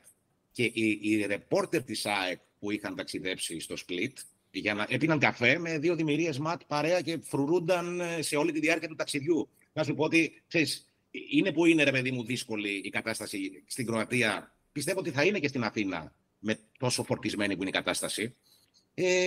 Ο Θεός να βάλει το χέρι του αν γίνουν αυτά τα παιχνίδια. Η ΑΕΚ επιδιώκει τη τιμωρία της Δυναμό Ζάγκρεπ. Ξεκάθαρα. Ξεκάθαρα. Και υπάρχουν και ευέλικτοι και προς την UEFA. Και μ' αρέσει αυτό, να πω την αλήθεια. Συμφωνώ σε αυτό το κομμάτι, γιατί δεν έχουμε καταλάβει ακριβώς η UEFA τελικά να λέει τι θέλει. Δηλαδή, θα βάλει ας πούμε, μια τάξη σε αυτό το κομμάτι. Είναι δυνατόν ολόκληρη η Ευρωπαϊκή Ομοσπονδία να μην συμμετέχει ποτέ σε αυτά τα κομμάτια. Δηλαδή, να νύπτει τα σχήρα της πάντα η UEFA. Ασχολούνται μόνο οι πολιτείες, μόνο οι αστυνομίες, μόνο τα κράτη. Η UEFA δεν ξέρει τίποτα ποτέ για αυτά τα ζητήματα. Η UEFA πάντα ας πούμε, θα πει να γίνονται τα παιχνίδια και να πιέζει προς αυτή την κατεύθυνση. Δηλαδή, υπάρχουν μερικά πράγματα που σε κάνουν να απορρίζεις με μερικές αποφάσεις της UEFA και εμένα μου αρέσει αυτό το κομμάτι που υπάρχουν ευθύνες, δηλαδή που τις επιρρύπτει η ΑΕΚ, τις ευθύνες και στην UEFA. Αυτή τη στιγμή, αν κάποιος πει στην ΑΕΚ παίξε 2 μάτς σε 3 μέρες, ουσιαστικά μιλάμε για 15 και 19, 4. Έτσι, αυτό δεν είναι, αυτή είναι η ενημέρωση. Ναι. Αν κάποιος πει στην ΑΕΚ. Με αλλαγμένη τη σειρά των αγώνων. Πρώτα στο Μαξιμίρ, μετά στη Φιλαδέλφεια. Σωστό. Αν εσύ είσαι ΑΕΚ και σου πούνε τώρα πλέον. Χωρίς να ξεφθύνει, έτσι. Όχι μόνο δεν έχεις ευθύνη, βασικά έχεις και έναν νεκρό παδό. Τέλος πάντων, άλλο θέμα αυτό. Έχεις άλλο θέμα εννοώ γιατί το ένα είναι αγωνιστικό και το άλλο είναι καθαρά μη αγωνιστικό. Λοιπόν, σου λένε θα παίξεις 2 μάτς σε 4 μέρες. Και μπορεί και ο UEFA να ξυπνήσει μια μέρα και να σου πει: κοιτάξτε να δείτε, επειδή υπάρχει πολύ μεγάλη επικίνδυνοτητα και κλεισμένο το θηρόν και τα δύο. Εσύ ως ΑΕΚ τι αποφασίζεις, τι κάνεις. Ναι, αυτό δεν το ξέρω να το απαντήσω τώρα. Πάντως αυτό το σενάριο, ειδικά για το πρώτο παιχνίδι στο Μαξιμίρ, κυκλοφορεί ήδη, το είδα γραμμένο, υπομορφή φημολογίας ακόμα, ότι υπάρχει ένα ενδεχόμενο να γίνει και κλεισμένο. Δεν υπάρχει κάτι επίσημο, αλλά το είδα να κυκλοφορεί. Θα μου κάνει πολύ μεγάλη εντύπωση, να πω την αλήθεια, αν δεν υπάρχουν μέτρα σε αυτό το κομμάτι. Δηλαδή, έστω η κερκίδα των φανατικών της Δυνάμω να κλείσει, ή έστω αυτό, ή στο ολοκληρωτικό πλέον σενάριο να είναι και κλεισμένο. Δηλαδή, έχω πάθει αυτό που έχω πάθει εγώ εδώ. Έχουν έρθει αυτοί, έχουν κάνει αυτό το πράγμα που έχουν κάνει. Και θα πάω εγώ να παίξω εκεί μέσα τώρα. Εγώ πραγματικά, δηλαδή, έχει λογική αυτό που λέει η ΑΕΚ. Ναι. Κοίτα, ξέρεις τι, στην ουσία η ΑΕΚ τι λέει. Είναι κάτι πολύ απλό. Έγινε όλο αυτό που έγινε χθες. Έγινε ένα μακελιό με την παρουσία συγκεκριμένων οπαδών, των οποίων η ταυτότητα έχει εξακριβωθεί. Από αυτό το πράγμα για την UEFA δεν προκύπτει καμία τιμωρία της ομάδας της οποίας συμμετείχαν. Δηλαδή, έγινε όλο αυτό το μακελιό χθες στη Φιλαδέλφεια. Υπάρχει ένας νεκρός. Η Φιλαδέλφεια μυρίζει ακόμα σφαγείο. Και η απόφαση που πήρε η UEFA είναι η αναβολή μιας εβδομάδας και η αλλαγή της σειράς της έδρας. Εννοείται ότι έχει λογική αυτό που ζητάει η ΑΕΚ. Δεν το συζητάμε αυτό. Εννοείται ότι έχει λογική. Δηλαδή, κάπου υπάρχει ευθύνη. Κάποιος πρέπει να πληρώσει όταν υπάρχει ευθύνη. Είναι πολύ απλά τα πράγματα. Δηλαδή η UEFA έχει τιμωρήσει, έχει τιμωρήσει έδρες για ένα πανό, για ένα σύνθημα για παράδειγμα, για οτιδήποτε. Είναι κάτι, εντάξει, αυτό βέβαια να πεις τώρα είναι εκτός γηπέδου, αλλά έχει εξακριβωθεί η ταυτότητα των συγκεκριμένων οπαδών και στην τελική είναι και ένα γκρουπ οπαδών συγκεκριμένοι πολύ ξεσημασμένο για τη δράση τους στα ευρωπαϊκά γήπεδα. Δηλαδή, δεν είναι η Φιλαδέλφεια η πρώτη περιοχή που έδωσαν τα διαπιστευτήριά τους στη συγκεκριμένη παράδειγμα της Δυνάμω. Ναι, είναι αυτοί οι κοινώς λεγόμενοι, αυτοί οι BBB, οι οποίοι έχουν αδερφοποιηθεί με πάρα πολύ κόσμο. Παρεμπιπτόντως, νομίζω ότι είναι αδερφοποιημένοι και με την Δυναμό Κιέβου, που έρχονται κάποιοι Ουκρανοί στη Θεσσαλονίκη και την Πέμπτη για το μάτς με τον Άρη. Δηλαδή, μέσα σε όλα αυτά, δηλαδή μέσα σε όλη αυτή την παράνοια, υπάρχει και η εξής συνθήκη. Ο ΠΑΟΚ πάει στην Κροατία την Πέμπτη να παίξει. Ναι. Που θα μου πεις τι σχέση έχει η Χάιντουκ Σπλίτ, ξέρω εγώ, μπορεί να μην έχει καμία σχέση. Δηλαδή έχει και μια χιλιομετρική απόσταση τους άλλους στο Σπλίτ από το Ζάγκρεπ, καμία σχέση δύο ομάδες κτλ. Αλλά δεν λέω ότι πώς είναι η συγκυρία έτσι. Δηλαδή ότι ο ΠΑΟΚ πάει στην Κροατία και ο Άρης υποδέχεται μια ομάδα όπως την Δυναμό Κιέβου που έχει Ουκρανούς που είναι αδελφοποιημένοι με τη Δυναμό Ζάγκρεπ. Για να μην πω ότι ο Παναθηναϊκός υποδέχεται τη Μαρσέιγ που η Μασαλή είναι αδελφοποιημένη με τους οπαδούς. Δηλαδή, μιλάμε για μια παράνοια. Τίποτα. Οι κληρώσεις δηλαδή αυτές ήταν λες και. Πώς να σου πω τώρα. Λες και ήταν να γίνουν ας πούμε χουλιγκάνικου ενδιαφέροντος και να γίνει ένα χουλιγκανικό φεστιβάλ στην Ελλάδα. Εγώ αυτό που δεν μπορώ να καταλάβω είναι ότι αν επιτρέπονταν κιόλας οι μετακινήσεις των οπαδών, δηλαδή τι θα γινόταν. Δηλαδή, δεν ξέρω πού θα έρθανε αυτό το πράγμα. Τώρα, εδώ μιλάμε με την απαγόρευση της μετακίνησης και της παρουσίας φιλοξενούμενων οπαδών και της Μαρσέιγ, που παίζει αύριο με τον Παναθηναϊκό, και της Δυναμό Ζάγκρεπ. Δηλαδή, δεν ξέρω. Είναι όπως το λέτε, ένα φεστιβάλ χουλιγκανισμού σε μια χώρα που, από ό,τι φαίνεται, δεν έχει ιδιαίτερη διάθεση να το περιορίσει. Γιατί σκεφτόμουν όταν ερχόμουν προς εδώ ότι δεν υπάρχει, δεν έχω διαβάσει ποτέ, δεν έχω μάθει κάτι για ένα δημοσίευμα. Έχεις δει ποτέ, ας πούμε, ξέρω εγώ, από την Ουκρανία ή από την Κροατία ή από την οπουδήποτε, ποια χώρα πες, ότι Έλληνες ήταν μέσα στα μπάχαλα στην Κροατία, Έλληνες ήταν μέσα στα μπάχαλα στη Σερβία. Μπορεί και να έχει γίνει προφανώς, αλλά δεν τα βλέπουμε αυτά, δεν τα διαβάζουμε κάπου. Έχει τύχει πέρσι με τους οπαδούς της ΑΕΚ που ήταν στη Μασσαλία. Μπράβο, ναι, όντως. Προφανώς και έχει γίνει, αλλά θέλω να πω ότι είναι πολύ πιο σπάνιο. Εδώ πέρα δεν είναι σύνηθες. Ακριβώς. Εδώ είναι σύνηθες πλέον. Δηλαδή ήταν οι Παρτιζάνοι στο τελικό του Βόλου. Έχουν έρθει τώρα αυτοί. Έχουν έρθει οι Ερυθροί Αστέρες με τον Ολυμπιακό. Δηλαδή, μιλάμε ότι η κατάσταση εδώ είναι λες και τους προσκαλούμε. Λες και ότι εδώ, παιδιά, ό,τι και να κάνετε δεν υπάρχει πρόβλημα. Δηλαδή, είναι κομπλέ εδώ, δεν είναι, η φάση είναι ήρεμη. Και αποδείχθηκε δυστυχώς επί του πρακτέου, γιατί όπως είπα και στην αρχή, δεν κρύφτηκαν ποτέ. Δεν κρύφτηκαν. Δηλαδή, κονβόι, σταθμό, περάσαν τα διόδια τους οι άνθρωποι μια χαρά, κανένα πρόβλημα. Δεν υπήρχε δηλαδή κάπου να πεις ότι όπου και να δεις, αυτοί το οργανώσανε τέλεια, ας πούμε. Δεν υπάρχει αυτό. Ναι, συμφωνώ. Λοιπόν, για πες, Άκη, ναι. Ρε παιδί μου, ξέρεις τι, καμιά φορά λες ότι, στο προηγούμενο που έλεγες, σαν χώρα, λες ότι μπορεί να βελτιώσουμε και λίγο την... Αν και τώρα δέχτηκαν επίθεση οι Έλληνες οπαδοί, ας πούμε, της ΣΑΕΚ, για παράδειγμα. Αλλά γενικότερα το λέω στην κουβέντα που είπες πριν, ότι σαν χώρα το σηκώνουμε το χουλιγανισμό. Έχουν γίνει πράγματα στο ελληνικό ποδόσφαιρο. Έχουμε ανταγωνιστικά πρωταθλήματα. Έχει μπει το βαρ. Έχουν γίνει καλά γήπεδα. Ετοιμάζεται ο Παναθηναϊκός να κάνει και αυτός σε ένα καλό γήπεδο. Ξέρεις, δηλαδή, νομίζω ότι όλες οι συνθήκες πλέον ευνοούν στο να γινόμασταν, ας πούμε, κάποια στιγμή πιο άνθρωποι, ας πούμε, σε αυτό το κομμάτι. Αλλά δεν νομίζω ότι υπάρχει διάθεση.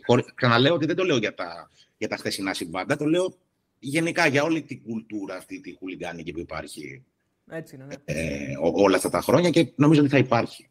Έτσι είναι, όπως το λες, και προσθέτω σε αυτό ότι το ένα είναι ότι είναι πασιφανές ότι δεν υπάρχει διάθεση, πλέον είναι αυταπόδεικτο, δεν χρειάζεται καν να το σχολιάσεις. Δεν μπορεί αυτό το πράγμα να έχει γίνει χθες και να μην έχει υποπέσει στην αντίληψη κανενός, ή ακόμα και αν έχει υποπέσει στην αντίληψη να αποφασίζει να μην κάνει τίποτα, γιατί πλέον μιλάμε για αποφάσεις. Είναι θέμα αποφάσεων. Είναι θέμα διάθεσης και απόφασης. Ναι. Άρα δεν υπάρχει διάθεση. Εγώ αυτό συμπεραίνω. Δεν υπάρχει η θέληση να μπλεχτούμε στον οχετό, για να μην χρησιμοποιήσω άλλη λέξη. Και το άλλο που θα πω είναι ότι αυτό το πράγμα δεν είναι οπαδικό. Όσοι γράφουν και όσοι νομίζουν ότι οι οπαδοί και οι κακοί οπαδοί και το τσουβαλιάζουμε όλο αυτό και είναι εύκολο να το καλύψουμε έτσι, με αυτό το κάλυμα, ότι οπαδικά αυτοί οπαδοί είναι, εντάξει, άστο έτσι. Δεν είναι οπαδικό αυτό το θέμα. Δεν έχει καμία σχέση. Αυτοί, όπως είπες και εσύ εύστοχα, δεν κάνουν χιλιόμετρα για τις ομάδες τους. Αυτοί κάνουν χιλιόμετρα για άλλους λόγους. Δεν έχει καμία σχέση με το οπαδικό πράγμα και με το οπαδικό ύφος ενός ανθρώπου και τον οπαδικό του χαρακτήρα. Είναι καθαρά περιθωριακά στοιχεία εγκληματίες, οι οποίοι πλέον είναι και σε μια οργάνωση. Είναι εγκληματικές οργανώσεις, κανονικές. Ακριβώς. Λοιπόν, Άκη, δεν θέλω να σε κουράσω, αλλά θες να συμπληρώσεις κάτι, θες να πεις κάτι που ξέχασες ενδεχομένως ή κάπως θες να... Θα ήθελα να μπορούσαμε να μιλήσουμε για το ποδόσφαιρο, για την ΑΕΚ, για το μάτι με την Δυνάμο, να κάνουμε μια διαφορετική πρώτη κουβέντα μαζί. Χαίρομαι που είμαστε μαζί, δεν χαίρομαι καθόλου για τις συνθήκες. Αλλά όχι, δεν έχω να συμπληρώσω κάτι άλλο. Σε ευχαριστώ πάρα πολύ. Η συνεισφορά σου σήμερα ήταν πάρα πολύ, γιατί είπες πράγματα τα οποία εγώ δεν θα ήξερα, δεν θα μπορούσα να προσεγγίσω. Είσαι και μέσα στην ΑΕΚ, ρεπορταζιακά προφανώς, ενώ είσαι μέσα στην ΑΕΚ. Οπότε μας βοήθησες πολύ λίγο να καθαρίσουμε μια σκέψη η οποία είναι πάρα πολύ θολωμένη από χθες το βράδυ. Ευχαριστώ πολύ, να είσαι καλά. Καλά, για χαρά. Λοιπόν, αυτός ήταν, παιδιά, ο Άκης Γεωργίου. Έχεις να πεις κάτι σκηνοθέτη που μου μίλησες? Δεν έχω να πω τίποτα, γιατί αυτή έχω πάρει φωτιά να. Ναι, ρε παιδιά, σας παρακαλώ. Τα έβλεπα λίγο τα σχόλια. Δηλαδή, για το Θεό, μην είναι τώρα βρυσίματα. Ο ένας έτσι, ο άλλος αλλιώς. Εντάξει, φτάνει. Εντάξει, όσο μπορείς, σβήνε. Λοιπόν, παιδιά, είμαστε αρκετοί. Έχετε όρεξη για να το συζητήσουμε το θέμα. Πάμε να το συζητήσουμε. Εγώ όταν να πω τα είπα. Δεν έχω να πω κάτι άλλο. Στην πορεία της κουβέντας, ίσως να μπορέσω να πω κάποια άλλα πράγματα. Ήθελα να πω το εξής. Ότι επειδή πολλοί κόσμος και διάβασα και άκουσα και γενικά. Και σας είπα, συζήτησα με πάρα πολύ κόσμο σήμερα. Λέει, πώς μπήκαν στη χώρα αφού υπήρχε απαγόρευση. Εδώ να πούμε κάποια πράγματα. Από όσο ξέρω, έτσι. Από όσο ξέρω, δεν το παίζω γνώστης, παντογνώστης. Δεν μπορούσε να απαγορευτεί η είσοδός τους στη χώρα. Είναι πολίτες μιας χώρας από την οποία δεχόμαστε κόσμο. Είναι άνθρωποι οι οποίοι δεν είχαν κάτι πάνω τους, γιατί είναι προφανές, έτσι, μην γελιέστε, δεν τα είχαν μαζί τους. Δεν πας να περάσεις σύνορα με μαχαίρια και τσεκούρια και πυρσούς και καραμπίτ. Τα πήραν στην Ελλάδα μέσα, τους έδωσαν στην Ελλάδα ή τα πήραν αυτοί κάπου. Δεν με ενδιαφέρει. Εφοδιάστηκαν εντός χώρας. Άρα, όταν πήγαν να περάσουν στα σύνορα, δεν είχαν κάτι που να πεις μη μπαίνεις. Όταν είναι ένα μάξι με 3 Κροάτες και σου λένε πάμε στην Πάτρα για διακοπές, δεν μπορείς να μην τους βάλεις. Δηλαδή, τι να κάνει, ας πούμε, εκεί στα σύνορα και η ελληνική αστυνομία. Το μόνο που μπορεί να κάνει και θα έπρεπε να κάνει και δυστυχώς δεν έκανε ήταν να τους παρακολουθήσει. Γιατί υπάρχει το σήμα από το Μαυροβούνιο, υπάρχει ιστορική πληροφόρηση ήδη από το τμήμα αθλητικής βίας, αν θυμάμαι καλά, που έχει ήδη προειδοποιήσει ότι υπάρχει ενημέρωση, ότι μπορεί να έρθουν Κροάτες. Δηλαδή υπάρχουν αυτά τα έγγραφα, τα είδαμε σήμερα. Δύο από τα έγγραφα τα οποία έχουν ήδη βγει στο προσκήνιο, τα έχουμε διαβάσει και τα έχουμε δει, τα οποία ενημέρωσαν τις αρμόδιες αρχές. Ότι υπάρχει πληροφορία ότι έρχονται 150 Κροάτες, 200 τέλος πάντων κτλ. Και με διαφορά ημερών, όντως. Λοιπόν, και φυσικά και ενημέρωση από τους Μαυροβούνιους. Οι οποίοι, να πούμε ότι όλη αυτή η πομπή, αν έχω διαβάσει σωστά, έτσι, οι περισσότεροι ήρθαν από Αλβανία. Δεν ήρθαν από τον κανονικό δρόμο, δηλαδή Αθήνα-Θεσσαλονίκη. Μπήκαν από Αλβανία, πήγαν από Γιάννενα και πήγαν από κάτω, από Πάτρα, Αθηνών Κορίνθου και φτάσανε στην Αθήνα. Και κάποιοι λένε ότι ήρθαν, άκουγα και τον Παντελή πριν που το έλεγε, τον Αμπατζή, ότι κάποιοι ήρθαν με καράβια από Ιταλία κτλ. Τέλος πάντων. Οπότε, αν ένα μάξι έχει 3 Κροάτες και εγώ μέσα 4, είναι ένα βανάκι, ξέρω εγώ, που έχει μέσα 5 άτομα, 6. Τι να τους πεις. Είναι νέοι άνθρωποι, πάνε και σου λέει πάμε για διακοπές. Οκ, θα κόψεις φάτσες, αλλά δεν μπορείς να αρνηθείς είσοδο σε κάποιον επειδή δεν του αρέσει η φάτσα του. Δεν σου αρέσει η φάτσα του. Δεν μπορεί να γίνει αυτό. Καταλαβαίνετε. Είναι πασιφανέ, δεν είναι ξεκάθαρο αυτό. Μπορείς όμως προφανώς να παρακολουθείς την εξέλιξη της αυτοκινητοπομπής, μπορείς να παρακολουθείς το που πηγαίνουν και προφανώς μπορείς να ψηλιάζεις και σιγά-σιγά πράγματα έχοντας ήδη την ενημέρωση από πριν. Εμείς τώρα το παίζουμε λίγο και Αμερικάνοι τώρα. Έχουμε δει τόσες σειρές που μπορούμε να πούμε τα πάντα για ελέγχους και αυτοκινητοπομπές και γιατί δεν διείζεσαν μέσα, γιατί δεν τους προλάβανε. Καταλαβαίνετε ότι είναι δύσκολο να ξεθολώσεις τη σκέψη σου και να πεις μερικά πράγματα όπως ακριβώς θες να τα πεις. Αυτή τη στιγμή πιο πολύ λέω αυτά που βγαίνουν από μέσα μου. Δηλαδή είχα οργανώσει κάποια πράγματα να πω, αλλά μέσα στην ροή του λόγου μου και με τον Άκη, ξέρεις, μερικά πράγματα τα λες όπως δεν τα έχεις προγραμματίσει. Απλά υπάρχουν κάποια πράγματα, ρε φίλε, όπως όταν βλέπεις ότι κυκλοφορούν γύρω από το γήπεδο με αναλυθέδι, με μαχαίρια και με ρόπαλα και με αυτά, εκεί. Δεν θα έπρεπε να φτάσουμε καν εκεί. Υπάρχουν κάποια αυτονόητα πράγματα που βγαίνουν. Δεν θα πρέπει να φτάσουμε καν εκεί στο γήπεδο. Συμφωνώ σε αυτό προφανώς. Άρα, τι μπορείς να κάνεις ως χώρα που θες να προστατεύσεις τους Έλληνες πολίτες, τους πολίτες σου, λοιπόν, να παρακολουθείς και όχι διακριτικά.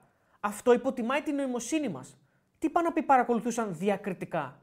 Είναι αποδεδειγμένοι χουλιγκάνοι, δηλαδή αποδεδειγμένοι είναι γιατί υπάρχουν έγγραφα το οποίο λένε ότι σκάνε μύτη 150 άτομα, 200 κτλ. Στο λένε και οι Μαυροβούνιοι, στο λένε και οι αρχές εδώ οι εγχώριες. Άρα είναι χουλιγκάνοι, τους έχεις κόψει. Τους βλέπεις που πηγαίνουν. Δεν μπορεί να τους χάσεις. Άμα τους χάσεις, είσαι ρανταπλάν. Δεν είσαι κανονική αστυνομία. Τους παρακολουθείς που πηγαίνουν. Βλέπεις ότι σου λέει πάμε Πάτρα, πάμε Ζάκυνθο, πού σκαταπάνε. Περνάνε από την Ζάκυνθο, περνάνε από την Πάτρα, πηγαίνουν προς Αθήνα. Γιατί πάνε Αθήνα. Τι θέλουν στην Αθήνα. Φτάνουν στην Ελευσίνα, περνάνε από τα διόδια. Τι πού πάτε ρε παιδιά, τι γίνεται. 200 είστε. Ποια είναι η πρόθεσή σας, πού πηγαίνετε. Stop. Ή τέλος πάντων, αν δεν θες να κάνεις stop, ούτε καν εκεί δηλαδή πλέον στην Ελευσίνα που έφτασε στο κόμπο στο χτένι, που έχουν μπει στην Αθήνα ουσιαστικά πλέον, τουλάχιστον να είσαι κοντά τους, να είσαι δίπλα τους, να νιώθουν την ανάσα σου, να μην αισθάνονται ότι μπορούν να κάνουν τα πάντα. Όχι να σταματάνε, να πηγαίνουν στο. Αυτό που έγραφε το έγγραφο σήμερα το πρωί που διάβαζα, να πηγαίνουν σε συνδέσμους του Παναθηναϊκού, να κάθονται, να περιμένουν, να εφοδιάζονται κτλ. Δεν λέω ότι έγινε αυτό έτσι. Λέω ότι έγραφε το έγγραφο. Δεν ξέρω αν έγινε ή δεν έγινε. Θα μας τα πει η αστυνομία. Και να πηγαίνουν μετά στο σταθμό, εμφανίζονται 150 άτομα στο μετρό με ρόπαλα στα χέρια και απέχει μετά το συμβάν άλλη μια ώρα και δεν έχει προλάβει να ασχοληθεί κανένας. Δεν γίνεται. Αυτό πραγματικά. Γι' αυτό λέω ότι. Συνέβησαν πράγματα που δεν έχουν λογική. Και δεν θέλω να είμαι αυτός. Το αισθάνομαι και λίγο ότι λαϊκίζω. Ότι είναι λαϊκίστικο να λες «Α, φταίει μόνο η αστυνομία προφανώς». Ο πρώτος που φταίει είναι ο πανηλήθιος που θα σηκώσει το μαχαίρι. Ο πρώτος που φταίει είναι ο πανίβλακας. Αυτός ο οποίος έχει σκατά μες στο κεφάλι του που θα σηκωθεί να κάνει 17.000 χιλιόμετρα για να έρθει μέχρι εδώ για να κάνει αυτό το πράγμα. Αυτός είναι ο πρώτος ηλίθιος. Δεν χρειάζεται η αστυνομία για να εποπτεύει τους ηλίθιους. Δεν θα έπρεπε να υπάρχουν αυτοί οι λύθοι. Αυτό λες προφανώς. Δεν θα έπρεπε να υπάρχουν αυτοί οι λύθοι. Από τη στιγμή που υπάρχουν αυτοί οι λύθοι, χρειαζόμαστε την αστυνομία. Δυστυχώς. Δεν την είχαμε την αστυνομία και έγινε ό,τι έγινε. Παιδιά, εγώ έτσι το βλέπω το θέμα. Πάμε λίγο να δούμε λίγο και κάνα σχόλιο. 1700 λέει χιλιόμετρα έκαναν και πέρασαν και δεν έκαναν τίποτα, λέει ο φίλος ο Δημήτρης. Ξεκάθαρα το αφήσανε να γίνει, κύριε. Φίλε, θα σου πω το εξής. Μακάρι να μπορούσα να διαφωνήσω. Μακάρι να μπορούσα να σου πω, ρε φίλε, είσαι συνωμοσιολόγος. Δεν γίνεται να το πιστεύεις αυτό. Αλλά επειδή συνέβησαν πράγματα τα οποία δεν έχουν λογική, δεν μπορώ να διανοηθώ ότι δεν το είδανε και δεν το ξέρανε και δεν καταλάβανε μια αυτοκινητοπομπή έναν όχλο 100 ανθρώπων, 150 ανθρώπων. Δεν μπορώ να το διανοηθώ ότι αυτό συνέβη. Άρα πλέον για μένα τίθεται θέμα απόφασης. Διάθεσης και απόφασης. Λοιπόν, ελπίζω μόνο να μην μπουν και άλλοι και εννοείται. Εγώ πιστεύω, παιδιά, σας είπα ότι αυτοί γυρνάνε στις τρύπες τους. Άκουσα τώρα κάπου στο ραδιόφωνο καθώς ερχόμουν ότι υπάρχει μια φήμη, μια πληροφορία ότι έρχονται 1000 μασαλοί. Γράφτηκε. 1000 μασαλοί. Πες μου τώρα εσύ πώς θα έρθουν 1000 μασαλοί και δεν θα τους καταλάβει κανείς. Θα μου πεις να σου πω και κάτι άλλο. Το σκεφτόμουν και αυτό πριν. Σκάνε συνέχεια παρέες 5 Γάλλων, 5 Γάλλοι, 10 Γάλλοι, κατεβαίνουν από καράβια, κατεβαίνουν από αεροπλάνα, έρχονται με αμάξια κτλ. Πώς θα τους σταματήσεις? Ερχόμαστε για διακοπές. Πάμε στη Μήλο για διακοπές. Πάμε στην Πάρο. Πάμε στην Πάτμο. Είμαστε Γάλλοι, μιλάμε γαλλικά. Η χώρα σας μας δέχεται, δεν υπάρχει πρόβλημα. Ποιο είναι το πρόβλημά σας? Γιατί δεν μας αφήνετε να μπούμε? Δεν έχουμε τίποτα πάνω μας.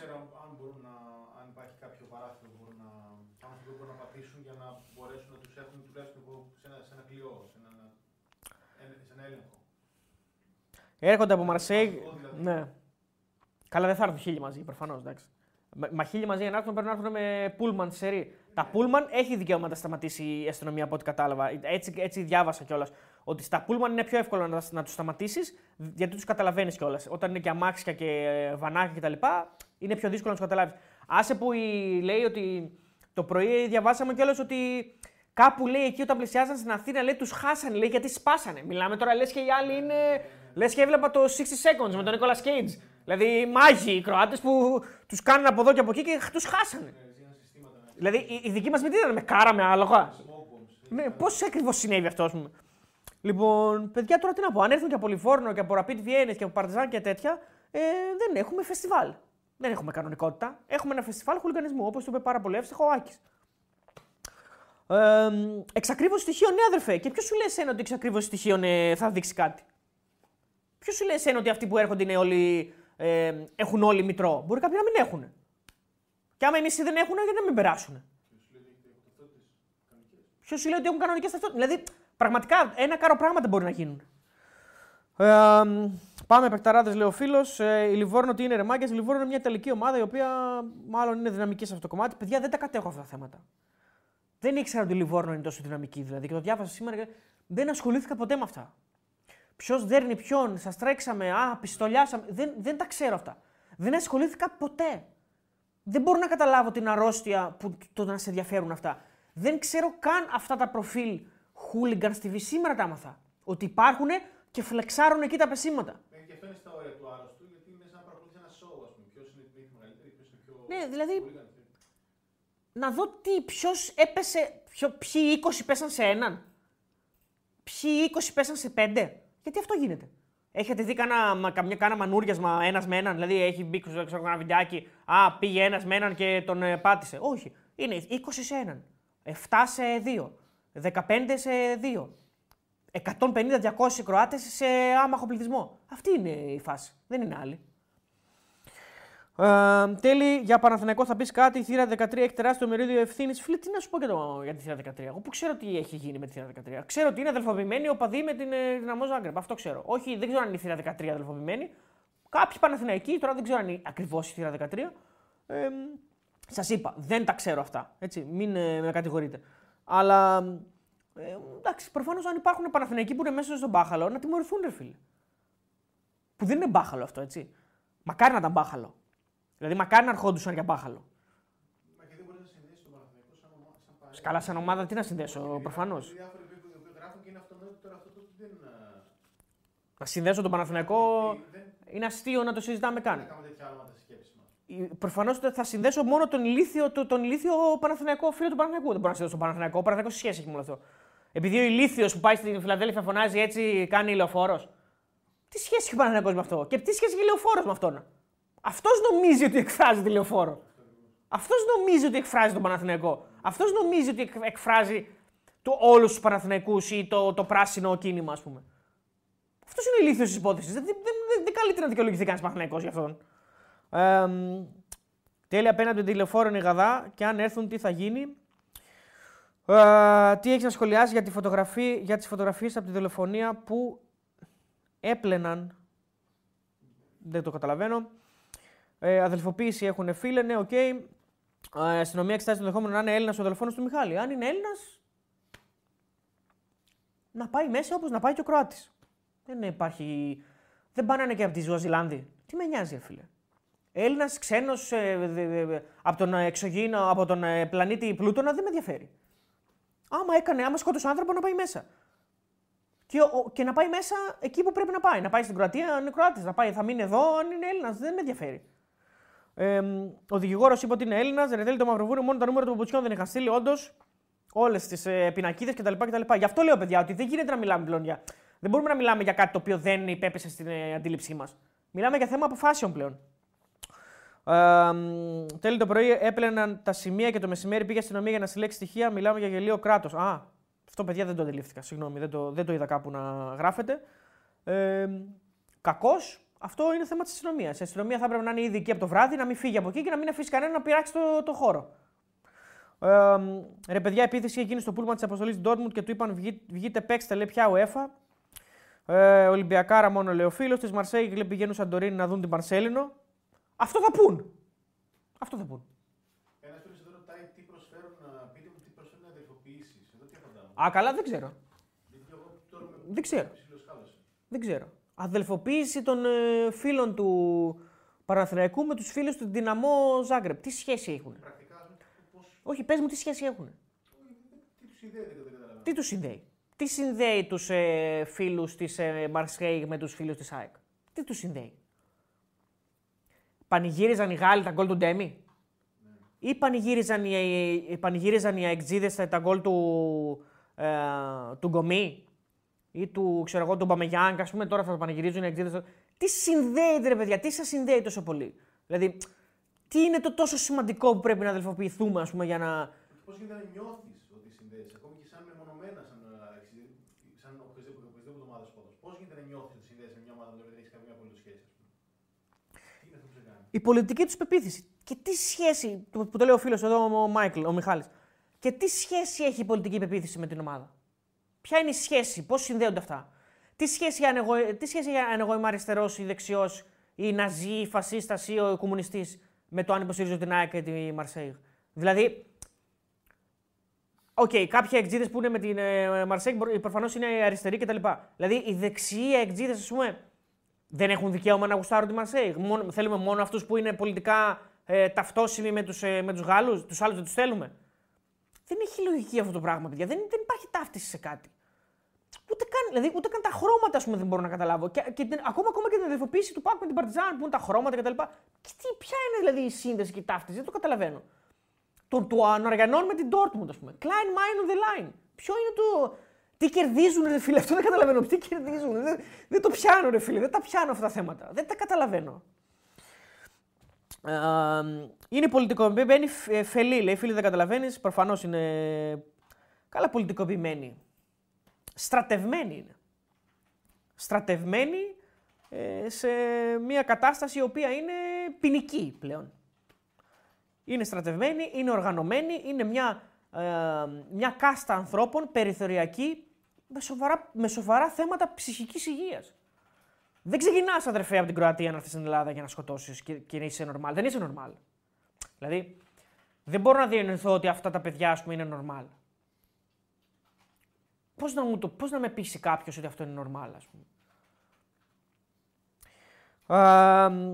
1000 φορές μια ξένη ομάδα πρέπει να υποστηρίζει κάποιους που λένε σεξι και χαίρονται. Επέτρεψέ μου να πω ότι η μπάλα είναι μόνο το σκέπαστρο. Ο Φάλεο, το δίκτυο του Ναζί. Ακροδεξιών στα Βαλκάνια έχει πάει σε όλο επίπεδο, ισχύει αυτό. Δυστυχώς αυτό είναι χαρακτηριστικό σε πολλές χώρες. και στην Ουγγαρία και στην Πολωνία και οι δύο χώρες με αρκετό τέτοιο στοιχείο, η Ουγγαρία κυρίως, και η Ουκρανία αυτή της Δυναμό Κιέβου έχει πολλούς τέτοιους. Δυστυχώς. Και στην Ελλάδα από ό,τι φαίνεται.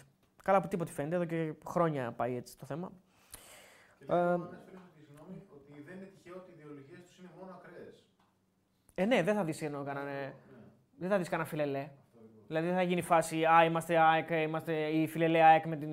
οι φιλελέ εξίδες με τους φιλελέ» τέτοιους. Δεν θα δεις αυτό. Είναι φουλ ακραίοι, ναι. Να έχεις κλείσει για να πας Καραϊσκάκη από Αλεξανδρούπολη και να βλέπεις να γίνονται αυτά. Α, by the way, σε καμιά εβδομαδούλα, αν θυμάμαι καλά, έχει τελικό Super Cup στο Καραϊσκάκη, σε ευρωπαϊκού. Όνειρο η κατάσταση. UEFA Mafia, τι βλακίες είναι αυτές, γιατί αφού θέλουν αδέρφια να κάνουν, να αδελφοποιηθούν ΠΑΟΚ, Ολυμπιακός που είναι και αδέρφια, δεν κατάλαβα φίλε. Τέλεισε παρακαλώ, λέει, δεν είναι σωστό, αν και καταλαβαίνω πως το λες, να μιλάς για ψυχικά νοσήματα, γι' αυτό θα το πουν σαν δικαιολογία. Α, όχι, δεν το λέω αυτό, δεν το λέω σαν δικαιολογία, αδερφέ. Καταλαβαίνω τι λες. Το λέω από την άποψη ότι δεν είναι normal ένας άνθρωπος, δεν στέκει στα καλά του. Πώς να το πω, δηλαδή, δεν ξέρω αν είναι δικαιολογία για το αν έκανε αυτό που έκανε επειδή είναι τέτοιος. Δηλαδή, δεν θα πω ότι είναι τρελός, α, οκ, άστον τρελός στην τρέλα του. Δεν λέω αυτό. Λέω ότι δεν είναι normal. Δεν σκέφτεται λογικά. Έχει θέματα ο άνθρωπος, αντιμετωπίζει ζητήματα. Είναι κοινωνικά αποκλεισμένος, περιθωριοποιημένος. Μπορεί να έχει κάποια εσωτερικά ζητηματάκια δικά του. Δεν είναι normal, ρε φίλε. Δεν μπορώ να πιστώ ότι είναι normal να ξεκινάς από μια άλλη χώρα, να διασχίζεις τρεις χώρες για να άρχισεις εδώ πέρα για να σκοτώσεις. Καλά, δεν είναι normal να θες να σκοτώσεις ούτως ή άλλως. Αλλά ένα παραπάνω να κάνεις και απόσταση για να σκοτώσεις. Λοιπόν, η αδερφοποίηση είναι ένα μέσο για να έχουν βάσει σε άλλες χώρες οι χούλιγκανς. Wow. 10 χρόνια εκτός ΠΑΟ και Δυναμό, θάνατος λέει, καταδικάζεται. Δυστυχώς η χώρα μας μπάζει από παντού, λένε τα παιδιά, και δεν μπορείς να σου πεις και τίποτα. Δυστυχώς. Εγώ παιδιά, πάντα ήμουν και πάντα θα είμαι υπέρμαχος της απέναντι από όλα αυτά. Δηλαδή, δεν τα γουστάρω αυτά. Δεν γουστάρω τις νομοσιολογίες, δεν γουστάρω τις ακραίες τοποθετήσεις. Δεν γουστάρω αυτό ότι πάντα φταίει η χώρα, η κακιά η χώρα, ή όλα τα κάνει λάθος και ότι ποτέ δεν φταίμε εμείς και ότι για όλα φταίει η αστυνομία, για όλα φταίει η πολιτεία. Δεν ήμουν ποτέ σε αυτό το μοντέλο.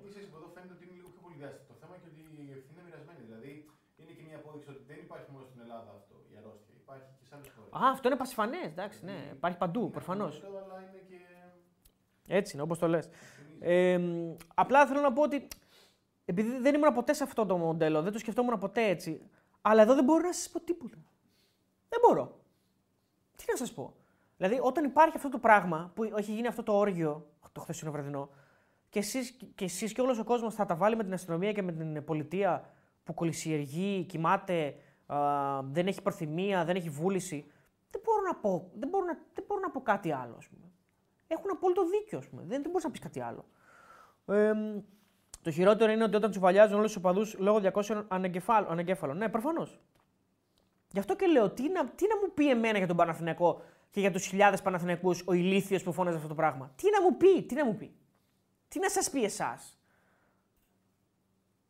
Και είναι κρίμα για τους φίλους του ΑΕΚ να βρίζουν τον Παναθηναϊκό και τους φίλους του Παναθηναϊκού. Τι σχέση έχουν οι φίλοι του Παναθηναϊκού με τον ηλίθιο αυτό που είπε αυτό το πράγμα. Και με τους ηλίθιους που δώσαν το παρόν σε αυτή την ηλιθιότητα χθες. Δεν θεωρείς ότι πρέπει να αποβληθεί η Δυναμό Ζάγκρεπ από τη διοργάνωση. Κοίταξε, θα σου πω, φίλε μου. Έρχομαι λίγο και στη θέση τους. Μπαίνω λίγο στα παπούτσια τους. Προφανώς δεν πέσανε από τα σύννεφα. Προφανώς δεν είναι ουρανοκατέβατοι. Προφανώς ξέρουν τι κουμάσια είναι αυτοί που είναι οι οπαδοί τους. Έτσι, μην λέμε χαζομάρες τώρα. Ποια διοίκηση ομάδας δεν ξέρει τι γίνεται. Δεν υπάρχει αυτό, να ξέρετε. Αυτό βέβαια δεν σημαίνει ότι είναι και υπεύθυνοι για αυτά που κάνουν. Αν το ξέρανε και δεν το είπανε, είναι άλλη συζήτηση. Αλλά να σας κάνω μια ερώτηση. Πώς αποδεικνύεται αυτό.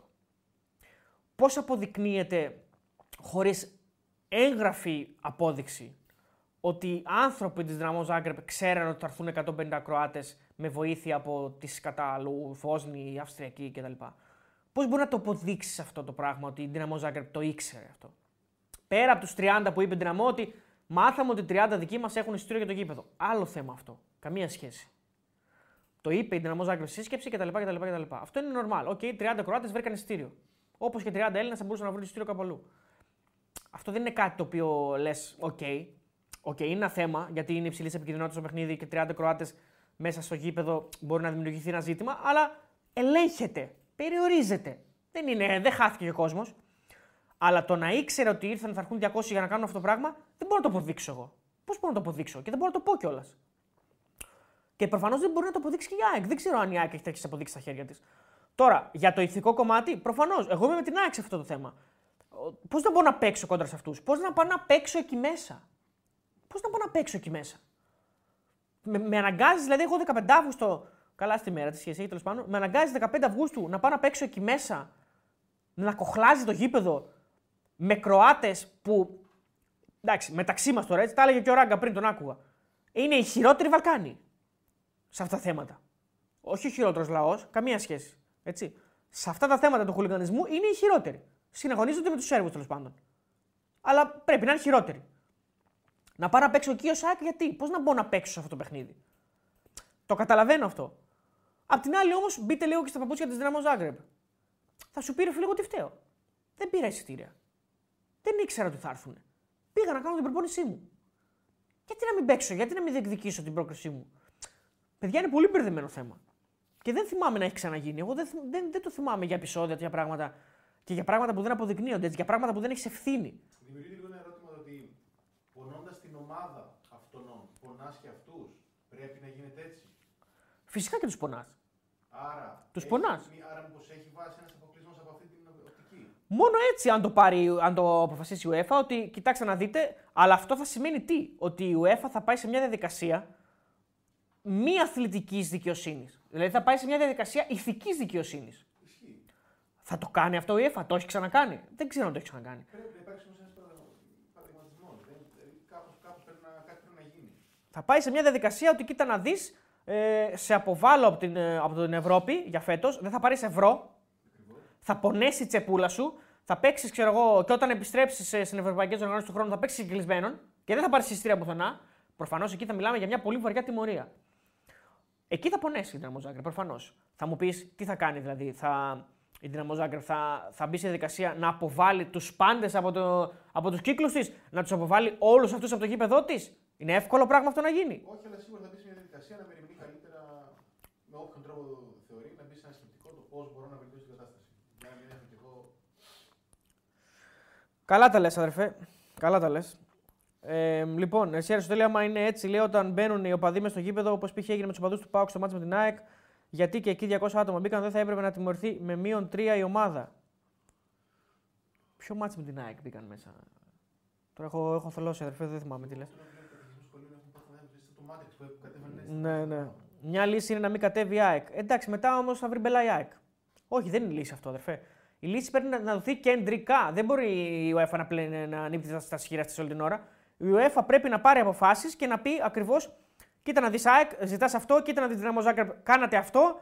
Η απόφασή μου είναι η εξής. Δεν έχει πολιτεία και αστυνομία κτλ. Μόλις κάει και σύνδεσμος του Παναθηναϊκού, λέει, ξεκινήσαμε. Μάλιστα. Δεν μπορώ να πω κάτι. Να πω το προφανές. Δεν θα πρέπει να γίνει.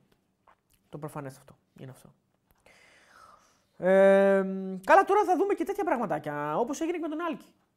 Μπούκασε συνδέσμους από αστυνομίες, θα κατασχεθούν πράγματα, θα σκληρούμε πάρα πολύ τη στάση μας και η κυβέρνηση αυτή είναι αποφασισμένη να φτάσει το μαχαίρι στο κόκαλο. Αυτό με τα ξανακούσει το μαχαίρι στο κόκαλο, κομμάτι Παναγία, δηλαδή μου γυρνάει το μυαλό.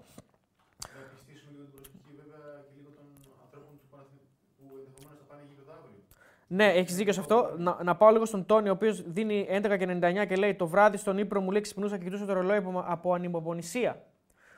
Να πάω μετά τη δουλειά στο αγαπημένο μας σημείο να δούμε την Αεκάρα. Αντί αυτού είδαμε τον Αραούχο να αφήνει λουλούδια, λέει, μνήμη του Μιχάλη, λέει. Ριπ. Το νορμάλ λες, φίλε. Το νορμάλ. Ωραίο είναι αυτό που λες. Όλοι οι αεξίδες περιμέναν πώς και πώς. Μεγάλη προσοχή αύριο. Καλά τα λέει ο συνάδελφος εδώ. Μεγάλη προσοχή αύριο. Εγώ σας λέω, εκτίμηση κάνω. Δεν πιστεύω ότι θα γίνει κάτι αύριο. Δεν ξέρω αν θα έρθουν Γάλλοι. Πολωνοί, Μαλτέζοι ή ό,τι άλλο. Δεν το ξέρω αυτό και δεν θα μπορούσα να το ξέρω. Αυτό που ξέρω σίγουρα είναι ότι η αστυνομία δεν αντέχει άλλη ήττα, γιατί η σημερινή της ήττα είναι η χθεσινοβραδινή και η σημερινή, με αυτά που βγήκαν σήμερα εννοώ, στο προσκήνιο, είναι συντριπτική η ήττα και είναι και διαστόματος του προϊσταμένου όλης της αστυνομίας, του Υπουργού, ο οποίος μίλησε για παταγώδη αποτυχία, έχει πάρει ήδη κεφάλια από την τροχέα, by the way. Και διάβασα ένα ωραίο, τέλος πάντων, σε εισαγωγικά το λέω το ωραίο. Ωραίο δεν ήταν τίποτα σήμερα, αλλά ένα ωραίο, ένα εύστοχο εννοώ. Ότι είναι λες και παραβιάσανε κανένα κώδικα. Ας πούμε, περάσα κανένα κόκκινο, ξέρω εγώ, κάνα καμία προσπέραση περίεργη, κάνα τέτοιο. Όλοι από την τροχιά ξυλώθηκαν. Προφανώς επειδή δεν ελέγξανε την πορεία τους κτλ. Έτσι, αυτό είναι το συμπέρασμα. Προφανώς κάτι θα έπρεπε να είχαν κάνει που δεν το έκαναν. Προφανώς επί του θέματος της παρακολούθησης της πορείας της αυτοκινητοποίησης. Αυτό είναι το ζήτημα. Ναι, από που ήρθανε, πώς μπήκανε κτλ. Και ο ένας προϊστάμενος της αθλητικής βίας από ό,τι είδα που πάφθηκε. Πάφθηκε, μεταφέρθηκε κάπου αλλού. Ποια είναι η διαδικασία εδώ πέρα? Αυτοί απολύονται, δηλαδή διαθεσιμότητα, είναι, πάνε αλλού, πάνε σε θέσεις γραφείου. Τι γίνεται ακριβώς? Δηλαδή αν κρυθούν ανίκανοι, γιατί τι αν κρυθούν, κρίθηκαν. Κρίθηκαν ανίκανοι, γιατί ανίκανοι επί του θέματος. Δηλαδή, τους ζητήθηκε να κάνουν κάτι, δεν το κάνανε, κρίθηκαν ότι ανεπαρκείς και πάφθηκαν. Τι συμβαίνει από εκεί και πέρα? Και μπαίνουμε στη διαδικασία μετά να μπαίνει το ερώτημα το ότι γίνεται κάτι μετά για τα μάτια του κόσμου. Θα γίνει ακριβώς. Να ξεχαστεί ή όντως υπάρχει τιμωρία? Υπάρχει τιμωρία. Αυτή είναι η τιμωρία τους. Σταματάει εκεί, εξελίσσεται, μεγενθύνεται. Ή μήπως περιμένουμε να ερεμήσουν όλοι και ποιος ασχολείται μετά από 2 μήνες και 1 χρόνο. Λοιπόν, όντως, αύριο πολύ μεγάλη προσοχή, παιδιά. Δεν θεωρώ ότι η αστυνομία και το ελληνικό κράτος και η πολιτεία αντέχουν άλλη ήττα αύριο, στο μάτσο του Παναθηναϊκού με τη Μαρσέιγ. Πιστεύω ότι θα είναι αστακός, όπως λέμε, τα πάντα όλα. Πιστεύω ότι, και θέλω να ελπίζω ότι αν υπάρξουν Γάλλοι, οι οποίοι βέβαια πρέπει να είναι οι χειρότεροι των χειρότερων από αυτά που έχουμε ακούσει από τις διηγήσεις των παοξίδων και από ανθρώπους που πήγαν εκεί για δουλειά, δημοσιογράφοι δηλαδή, συνάδελφοι. Ακούω ότι αυτά που περάσανε εκεί είναι μνημιώδη με τους κάφρους της Μαρσέιγ. Οπότε αν έρθουν 1000 τέτοιοι, δεν ξέρω πώς πρέπει να φέρουμε τώρα τους Avengers. Πιστεύω όμως ότι θα ελεγχθεί η κατάσταση, το είδα, θα το πω, θα διαβάσω. Θα ελεγχθεί η κατάσταση και ζητάω από τη θέση που έχω και χωρίς να έχω όση δύναμη υπάρχει σε αυτό το κανάλι, ζητάω ηρεμία από τους φίλους του Παναθηναϊκού. Ηρεμία, παιδιά. Δεν υπάρχει λόγος ο Παναθηναϊκός να μπλεχτεί σε όλο αυτό. Κανένας λόγος να εκτραχυνθεί η κατάσταση και να φύγει από τις ράγες της η πορεία του Παναθηναϊκού, να γίνει κάτι δηλαδή το οποίο θα προκαλέσει ζημιά στην ομάδα. Αλλά μετά μπλέκουμε και σε ζητήματα τα οποία έχουν να κάνουν με όλους αυτούς τους τύπους που θα είναι και στο πέταλο του Παναθηναϊκού. Δεν ξέρω, ελπίζω να μην υποθεί καμιά καφρίλα. Ελπίζω να υπάρχει σεβασμός για τη μνήμη ενός ανθρώπου που έφυγε από τη ζωή, νέου ανθρώπου που έφυγε από τη ζωή, 29 χρόνων ο Μιχάλης ήταν. Σεβασμός λοιπόν στη μνήμη του και πιστεύω ότι να υπάρχει γενικά ένα κλίμα. Δεν θέλω να πω θλίψεις, γιατί ο Παναθηναϊκός έχει ένα μεγάλο παιχνίδι και γιατί όχι.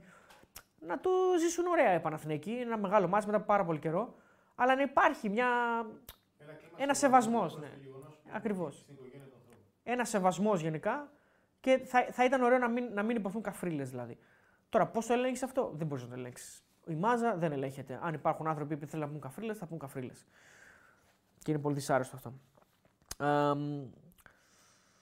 Τι να έρθουν, λέει. Έλληνας κατά πάσα πιθανότητα δολοφόνος, όχι Κροάτης. Θεωρείς ότι θέλει προσοχή και την Πέμπτη στο μάτς ΠΑΟΚ Χάιντουκ. Αδερφέ, από ό,τι κατάλαβα. Φίλε, κάτσε να διαβάσω το άλλο. Sorry, το ξέχασα. Θα σου απαντήσω, φίλε. Το είδα. Ο φίλος ο The One and Only Not Kidding, 10 ευρώ δίνει και λέει: αύριο στο γήπεδο πρέπει όλοι οι Παναθηναϊκοί να φωνάξουμε για τον Μιχάλη. Σωστός ο φίλος. Δεν θα αλλάξει δυστυχώς κάτι, αλλά στην τριπτική πλειοψηφία των Παναθηναϊκών πρέπει να πάρουμε θέση. Συμφωνώ και επαυξάνω. Φίλε, για το ΠΑΟΚ Χάιντουκ.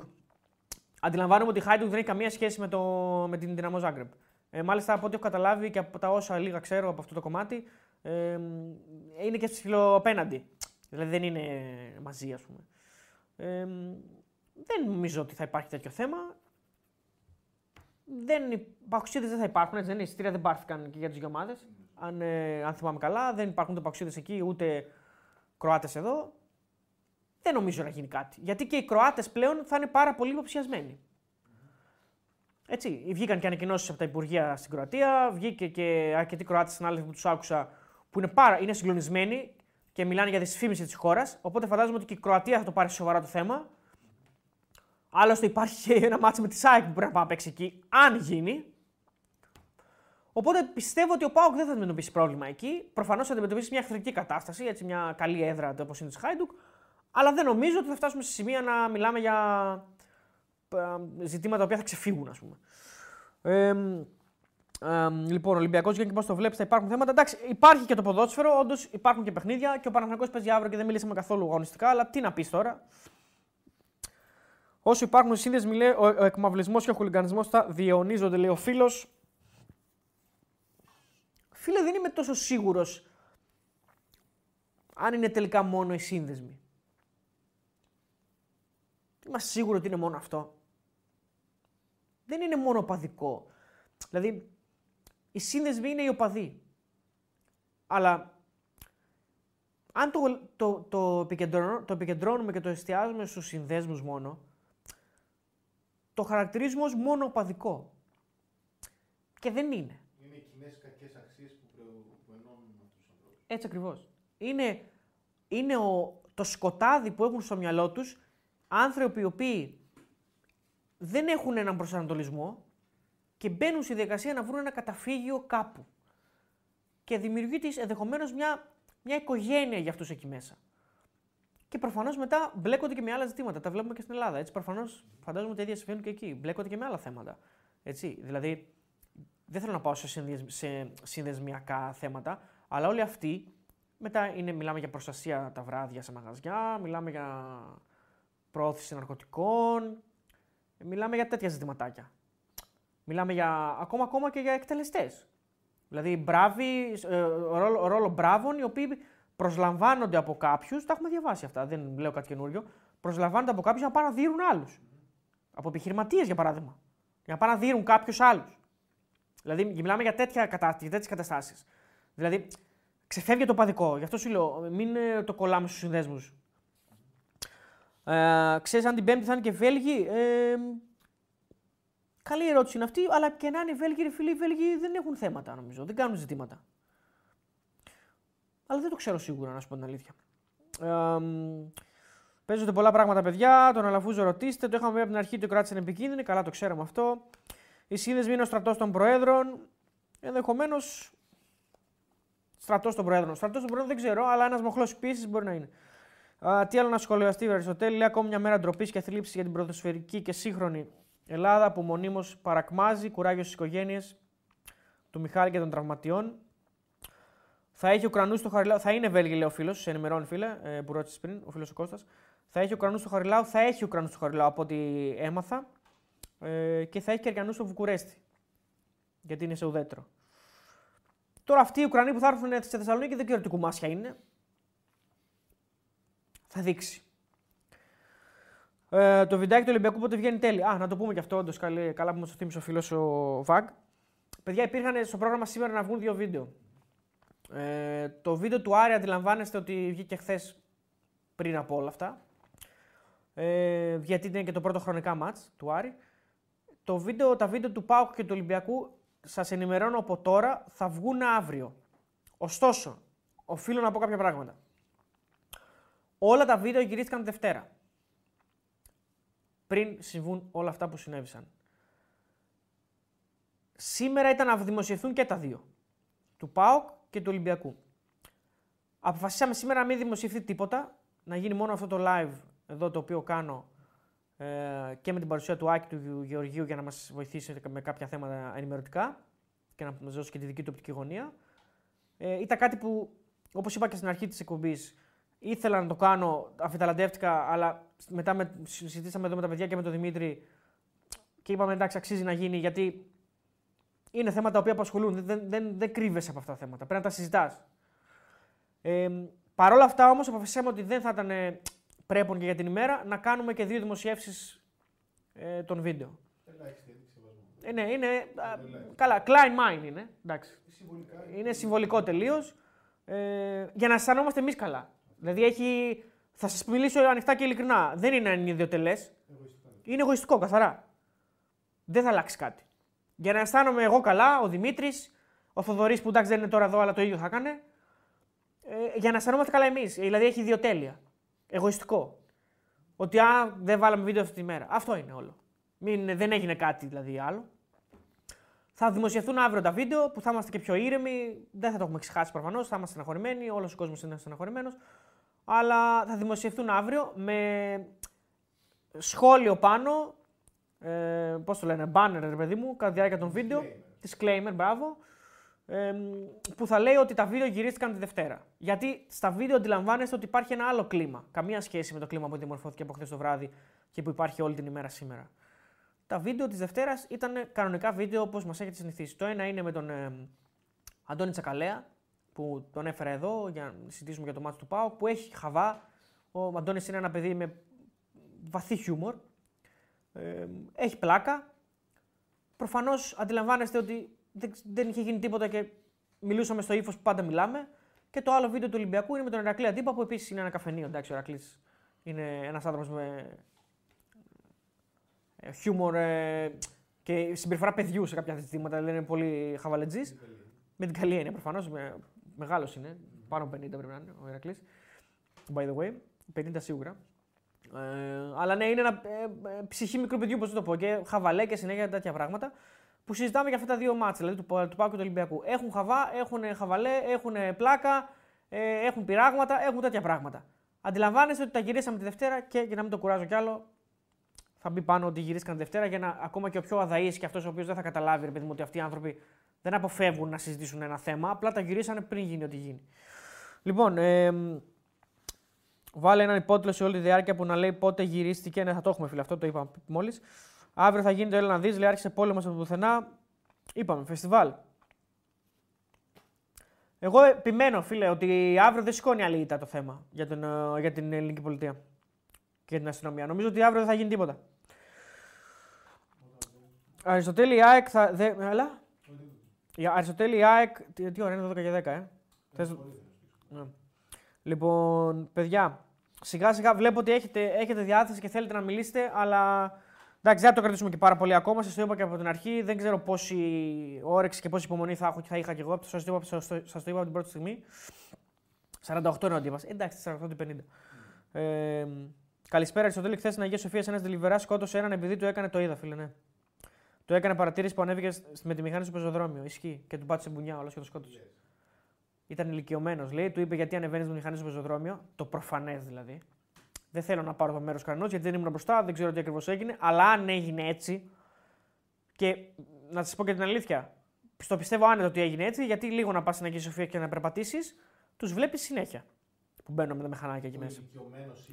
Ο ηλικιωμένος είπε στον άλλο γιατί μπαίνει στον μηχανή. Και όλος λέει το κοπάνισε. Και έπεσε κάτω και εντάξει, προφανώς και λόγω ηλικίας ο άνθρωπος, έπαθε, δεν ξέρω τι μπορεί να πάθει και έφυγε. Στη Θεσσαλονίκη, στην Αγία Σοφία. Ναι. Φοβερά πράγματα. Απλή είναι η λύση, παιδιά. Απλά όλοι δεν θέλουν. Μασαλή έφτασαν, λέει ο φίλος ο Ανδρέας. Δεν ξέρω ποια είναι η πληροφόρησή του. Προσοχή στους δρόμους. Κάτσε να γίνει πρώτο το μάτσα αύριο. Αδερφέ, αν κριθεί ότι δεν πρέπει να γίνει, ας μην γίνει. Δεν κάθομαι ασχολούμαι εγώ με το. Να κάθομαι να λέω τώρα εγώ το καλεντάρι της UEFA και μήπως δεν χωράνε. Δεν με ενδιαφέρει. Πραγματικά ούτε με νοιάζει. Ας γίνουν τα μάτσα, ας μην γίνουν και ποτέ. Ας περάσει μπάει ο Παναθηναϊκός ή η Μαρσέιγ. Ας γίνουν δύο μάτσα σε δύο μέρες σε ρί. Κάποια άλλη στιγμή θα είναι ήρεμη κατάσταση. Δηλαδή δεν και καλά πρέπει να γίνει το μάτσα.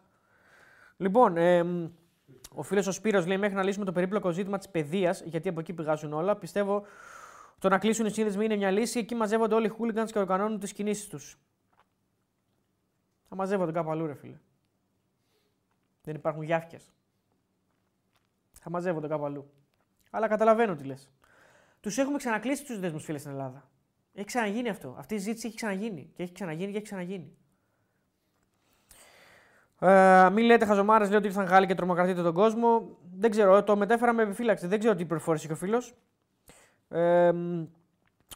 Της τέτοιας λέει ο Παδί, λέει, Κροάτες ήρθαν στα μουλοχτά, κάνανε ξαφνικά, λέει, Ναι, τέλος πάντων, 50 χρονών ήταν, όχι ηλικιωμένος. Ηλικιωμένος διάβασα εγώ σήμερα σε όλο όπου το διάβασα. Αριστοτέλης Αρπά, όλο αυτό με κάνει να ντρέπω με την ομάδα μου. Γιατί ρε φίλε, τι σχέση έχει η ομάδα σου, ρε φίλε, με όλα αυτά. Τι σχέση, όχι, είναι λάθος το συνέστημά σου. Αν μπορώ να πω για κάποιον άνθρωπο ότι αυτό που αισθάνεται είναι λάθος. Αν με παίρνει να το πω για κάποιον άλλον. Τέλος πάντων, δεν αξίζει ούτε σε σένα ούτε στον Παναθηναϊκό. Τι σου φταίει η ομάδα σου. Για την ομάδα σου θα αισθάνεσαι υπερηφάνεια, θα αισθάνεσαι ωραία συναισθήματα, θα σε κάνει να στεναχωριέσαι, θα σε κάνει να χαίρεσαι. Μέχρι εκεί. Τι σχέση ο Παναθηναϊκός με όλα αυτά. Τα αποβράσματα που πηγαίνουν και κάνουν ό,τι κάνουν και φιλοξενούν Κροάτες σε εισαγόμενους χούλιγκανς. Τι σχέση έχει ο Παναθηναϊκός με αυτούς. Ποιοι Γάλλοι περισσότεροι, Άραβες, Αφρικανοί είναι. Εντάξει, είναι πολιτογραφημένοι Γάλλοι. Τέλος πάντων με καταγωγή από Αφρική, αλλά μπορεί να είναι Γάλλοι στη Γαλλία από μικρή. Αλλά όντως η Μασσαλία έχει πολλούς που είναι έτσι, από Αφρική, ας πούμε. Κάτι σύνθεση γενικά εκεί κάτω. Και στην Νότια Γαλλία και στην Νότια Ισπανία. Σε λίγο θα έρθουν και εξωγήινοι στην Αθήνα, ρε μάγκες, επειδή γράφουν όλες τις χαζομάρες. Εφόσον βοήθησε κάποιοι Παναθηναϊκοί, λέει τι να πούμε. Αυτοί φταίνε, ρε φίλε, να πούμε για αυτούς, όχι για τον Παναθηναϊκό. Γνώμη για τις δηλώσεις του δικηγόρου των κρατών, λέει. Εντάξει, είναι ένας καθυστερημένος, ο οποίος είναι οπαδός κανονικός και προφανώς είναι μέσα σε όλη αυτή τη φάση που είπε ότι οι φίλοι της ΑΕΚ είναι αποβράσματα και οι πιο στιγνοί εγκληματίες οπαδικά και υπερασπιζόταν τους συνοπαδούς του. Ένας πανίβλακας, φαινόταν το πράγμα. Δηλαδή και μόνο τη φωτογραφία τον έβλεπες και δεν καταλάβαινες. Μετά από αυτό το σκηνικό, κάει και όλη η ποδοσφαιρική σεζόν. Μια σεζόν που μετά από χρόνια θα μπορούσε να δώσει πολλές χαρές στις ελληνικές ομάδες. Ότι κάηκε. Συγκλονιστήκαμε. Για ακόμη μια φορά. Δεν πέσαμε τα σύννεφα. Βασικά, όχι, πέσαμε τα σύννεφα. Εγώ δεν το έχω ξαναδεί αυτό, να πω την αλήθεια. Βασικά δεν ξέρω, έχει ξαναγίνει κιόλας, να σου πω την αλήθεια, παιδιά. Δηλαδή, επιδρομή εισαγόμενων σε άλλη χώρα, τέτοιο γλέντι στις αρχές μιας χώρας από 200 άτομα σε αστυνομίες, πολιτείες, σε τελωνιακούς, τέτοιο γλέντι δεν έχει ξαναγίνει. Εγώ δεν το έχω ξαναδεί. Δεν ξέρω αν έχει ξαναγίνει αυτό το πράγμα. Δηλαδή να πάνε, ξέρω εγώ, 200 Γάλλοι στη Γερμανία. Καλά, μπορούμε να πάμε στη Γερμανία, τέλος πάντων. 200 Γάλλοι, ξέρω εγώ, κάπου σε μια χώρα σε τη δική μας και να γίνει αυτό. Δεν το έχω ξαναδεί.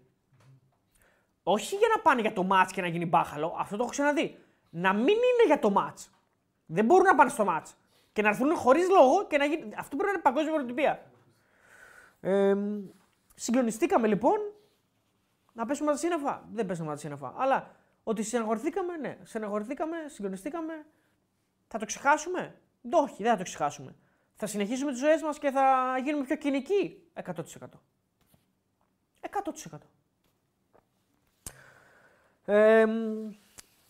Έχουμε πιάσει πάτο, λέει, εδώ και καιρό. Κάει και το West Block του Παναθηναϊκού. Οκ. Οι ομάδες δεν φταίνε για τους δολοφόνους που σκοτώνουν στο όνομά τους. Προφανώς, ρε φίλε. Φταίνε. Να πω το άλλο. Μπορεί να έχουν ευθύνη γιατί μπορεί να υποθάλπτουν, μπορεί να κάνουν στραβαμάτια, μπορεί να βάζουν θέματα κάτω από το χαλί. Σε αυτά ναι. Αλλά τώρα, αν ο άλλος βγαίνει παγανιά και στο όνομα του Παναθηναϊκού, του Ολυμπιακού, της ΑΕΚ, του ΠΑΟΚ, του Άρη, του Ηρακλή, κάνει ό,τι κάνει, εντάξει, είπαμε, να έχει και ένα όριο, παιδιά, η ευθύνη. Όπως δεν φταίει ο ΠΑΟΚ για τους 12 ηλίθιους που σκοτώσαν τον Άλκη. Τι πιένει, δηλαδή, στο όνομα του ΠΑΟΚ, ας πούμε, ο άλλος βγαίνει και κάνει αυτό το πράγμα και τι φταίει ο ΠΑΟΚ, δηλαδή. Γιατί να αισθάνεται ντροπή ένας ΠΑΟΚτσής. Γιατί να αισθάνεται ντροπή ένας Παναθηναϊκός. Γιατί, επειδή 25 ηλίθιοι Παναθηναϊκοί κάνουν ό,τι κάνουν. Αριστοτέλη Φαντάρος, πας και σου ελέγχουν το σάκο πριν μπει στο θάλαμο. Καλά, εμένα μου τον ελέγξαν, αλλά καταλαβαίνω τι λες. Τώρα η αστυνομία έχει χαρτί, λέει, με μοντέλο αυτοκινήτου και πινακίδες στον υπόπτο και δεν έκανε τίποτα. Τα είπαμε, φίλε. Τα είπαμε. Δυστυχώς. Αξίζει να πάω στο τελικό του Super Cup μετά από όλα αυτά. Από Γιάννενα Αθήνα, λέει, ταξίδι 3,5 ώρων.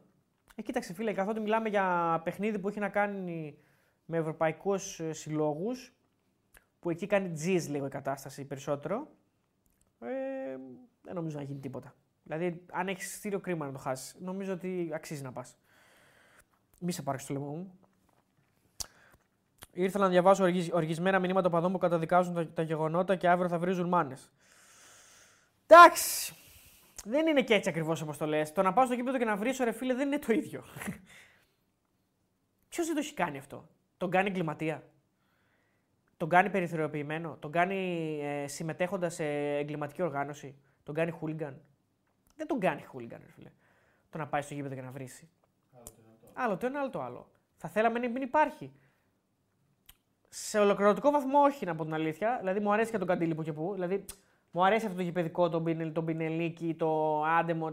Τα εφάνταστα όμως, όχι τα σχηδαία. Εντάξει, εγώ πάντως σοβαρό λίγο. Εντάξει, καλύτερα να βρεις στο γήπεδο και να το αφήσει εκεί.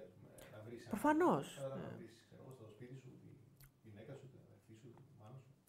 Ναι, δηλαδή τώρα αν αύριο ένας Παναθηναϊκός και εγώ του κάνει ο Μπαμεγιάν κάνα τρελό και του κάνει άντε εσύ ξέρω εγώ αν μας έχεις τέτοια ξέρω εγώ Μπαμεγιάν μαράκα ο Μπαμεγιάν κάτι συχτή, δηλαδή εντάξει δεν έγινε και τίποτα ας πούμε.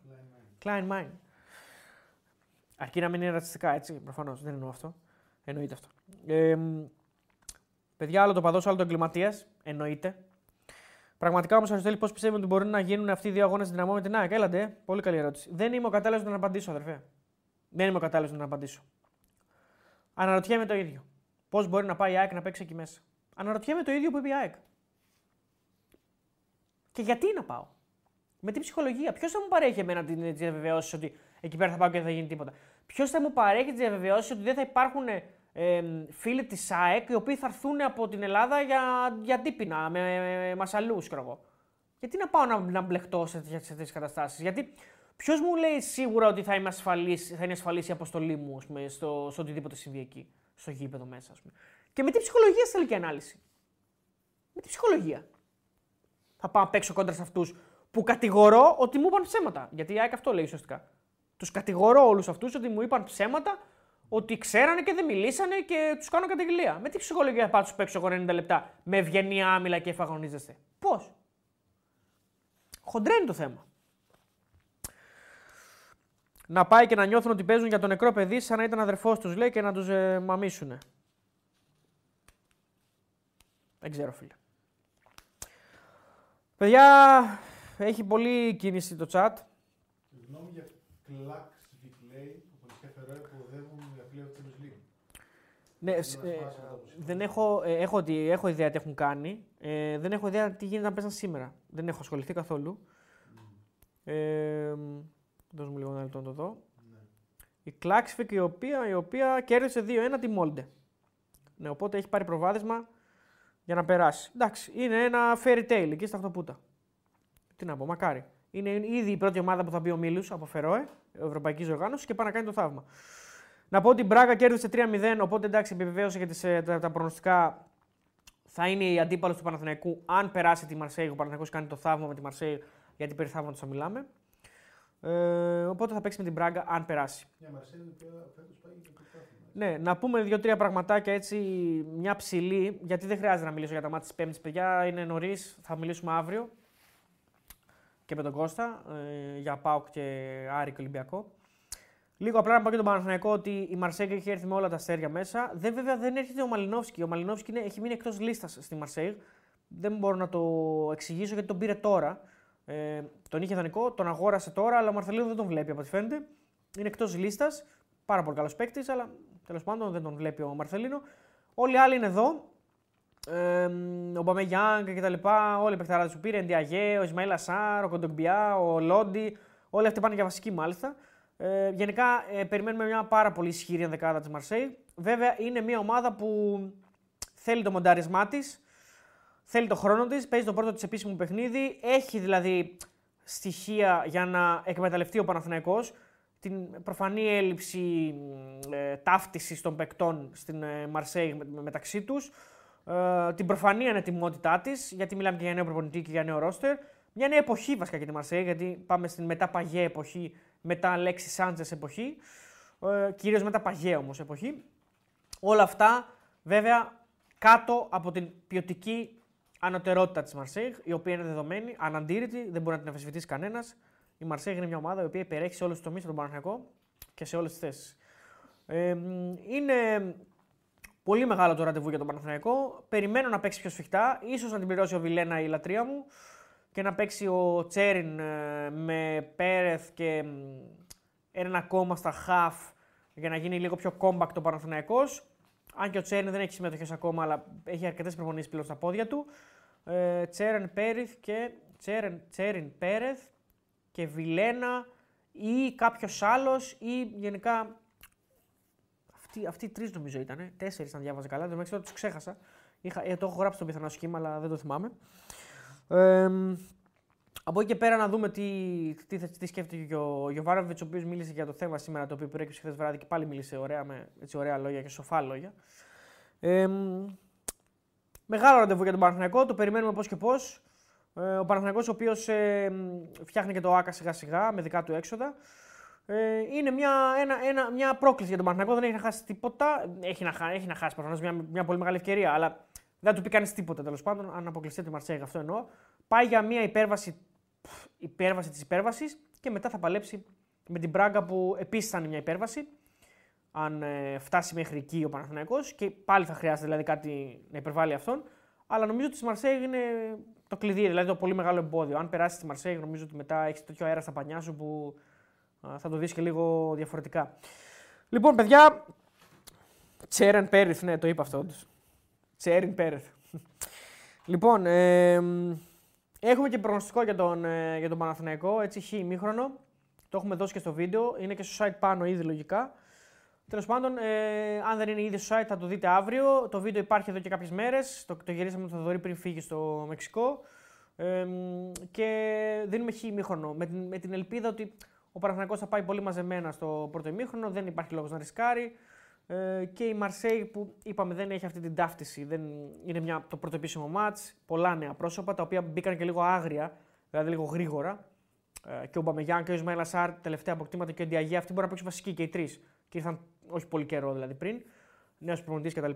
Οπότε και η Μαρσέιγ ίσως να ψάχνεται. Οπότε πάμε το χ ημίχρονο σε καλή απόδοση. Το βίντεο το βλέπετε στο Betarades και μπαίνετε και στο site για να δείτε και την ανάλυση του αγώνα. Παιδιά, σιγά σιγά την κάνω. Ευχαριστώ γιατί κάναμε μια ποιοτική κουβέντα. Αν εξαιρέσεις κάποιους που πάντα υπάρχουν, δυστυχώς. Η τοξικότητα δεν θα μας λείψει ποτέ σε αυτές τις εκπομπές, δυστυχώς. Συλληπιτήρια και πάλι στην οικογένεια του παιδιού, του Μιχάλη, του φίλου του ΑΕΚ, Κατσούρη ή Κατσουρή, νομίζω Κατσουρής είναι το σωστό, Μιχάλης Κατσουρής. Συλληπιτήρια στην μητέρα του, περαστικά επίσης τη μητέρα του, ελπίζω να είναι καλά η γυναίκα, να μπορέσει να σταθεί στα πόδια της, είναι πάρα πολύ δύσκολο, το καταλαβαίνω. Δεν το έχω ζήσει, δεν έχω παιδιά, δεν το έχω ζήσει στην οικογένειά μου να χαθεί κάποιος έτσι τόσο πρόωρα. Αλλά αντιλαμβάνομαι, προσπαθώ μάλλον να αντιληφθώ πόσο δύσκολο μπορεί να είναι και πόσο επιβαρυντικό για την ψυχολογία ενός ανθρώπου που μεγαλώνει και είναι πάντα συμβιβασμένος με την ιδέα ότι το παιδί μου θα είναι πάντα εκεί για μένα και στην τελική ανάλυση εγώ θα φύγω πρώτος και αυτή είναι η φυσική ροή των πραγμάτων. Έτσι μεγαλώνει οι άνθρωποι, έτσι αυτό είναι και το normal, οπότε συγκλονίζεται λίγο ο κόσμος σου όταν αυτό ανατρέπεται. Είναι μια κατάσταση στην οποία δεν μπορεί κανείς να σε βγάλει παρά μόνος ο ίδιος ή αυτός, να σε βγάλει από αυτό το σκοτάδι το οποίο έχεις πέσει.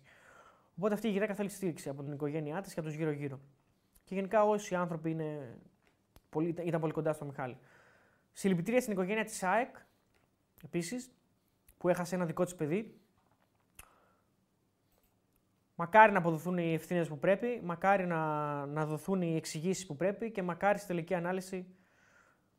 Είπα δεν θα το πω όταν ξεκίνησα το live, δεν μ' αρέσουν αυτά, τα ευχολόγια και αυτές οι κουβέντες, αλλά θα το πω έτσι για να είχαμε να λέγαμε, μακάρι να είναι ο τελευταίος. Αλλά αντιλαμβάνεστε ότι δεν το πιστεύει κανένας. Ούτε εγώ το πιστεύω, ούτε και νομίζω κανένας από εσάς το πιστεύει. Ευχαριστώ για την παρουσία σας σήμερα εδώ.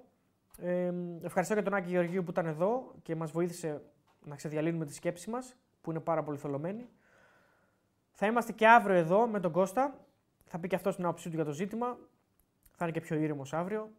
Γιατί καταλαβαίνετε ότι και ο Κώστας, πέρα από το ότι είναι αεκτζής, εκείνοι οι χώροι δεν του είναι άγνωστοι. Και αυτός ακούει πράγματα, μαθαίνει πράγματα. Αντιλαμβάνεστε ότι και αυτό είναι δύσκολη κατάσταση, δύσκολη μέρα.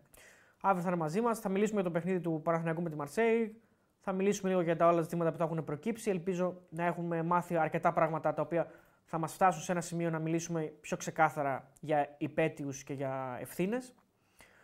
Να είστε όλοι καλά, να προσέχετε. να μην κάνετε λιθιότητες, να είστε normal στα μυαλά, να μην έχετε σκοτάδι στο μυαλό σας, να είστε γενικά ήρεμοι αύριο στο γήπεδο, να είστε γενικά ήρεμοι στην Αθήνα, να μην μπλέκεστε σε πράγματα που δεν θα σας ωφελήσουν σε τίποτα, να μην μπλέκεστε σε πράγματα που μπορεί να σας καταστρέψουν τη ζωή και αν δείτε καταστάσεις να μην κάνετε και τους ήρωες. Έτσι, γιατί και αυτά πολλές φορές έρχονται σε boomerang. Τέλος πάντων, μακάρι όλα να πάνε καλά και ηρεμία πάνω απ' όλα και θα τα πούμε αύριο μετά το μάτσο του Παναθηναϊκού. Το μάτσο του Παναθηναϊκού νομίζω ότι είναι στις 9, αν δεν κάνω λάθος, οπότε στις 11 θα έχουμε το live με τον Κώστα. Να είστε όλοι καλά, ευχαριστώ που ήσασταν εδώ σήμερα. Ξανά συλληπιτήρια στην οικογένεια του Μιχάλη. Καληνύχτα, τα λέμε αύριο.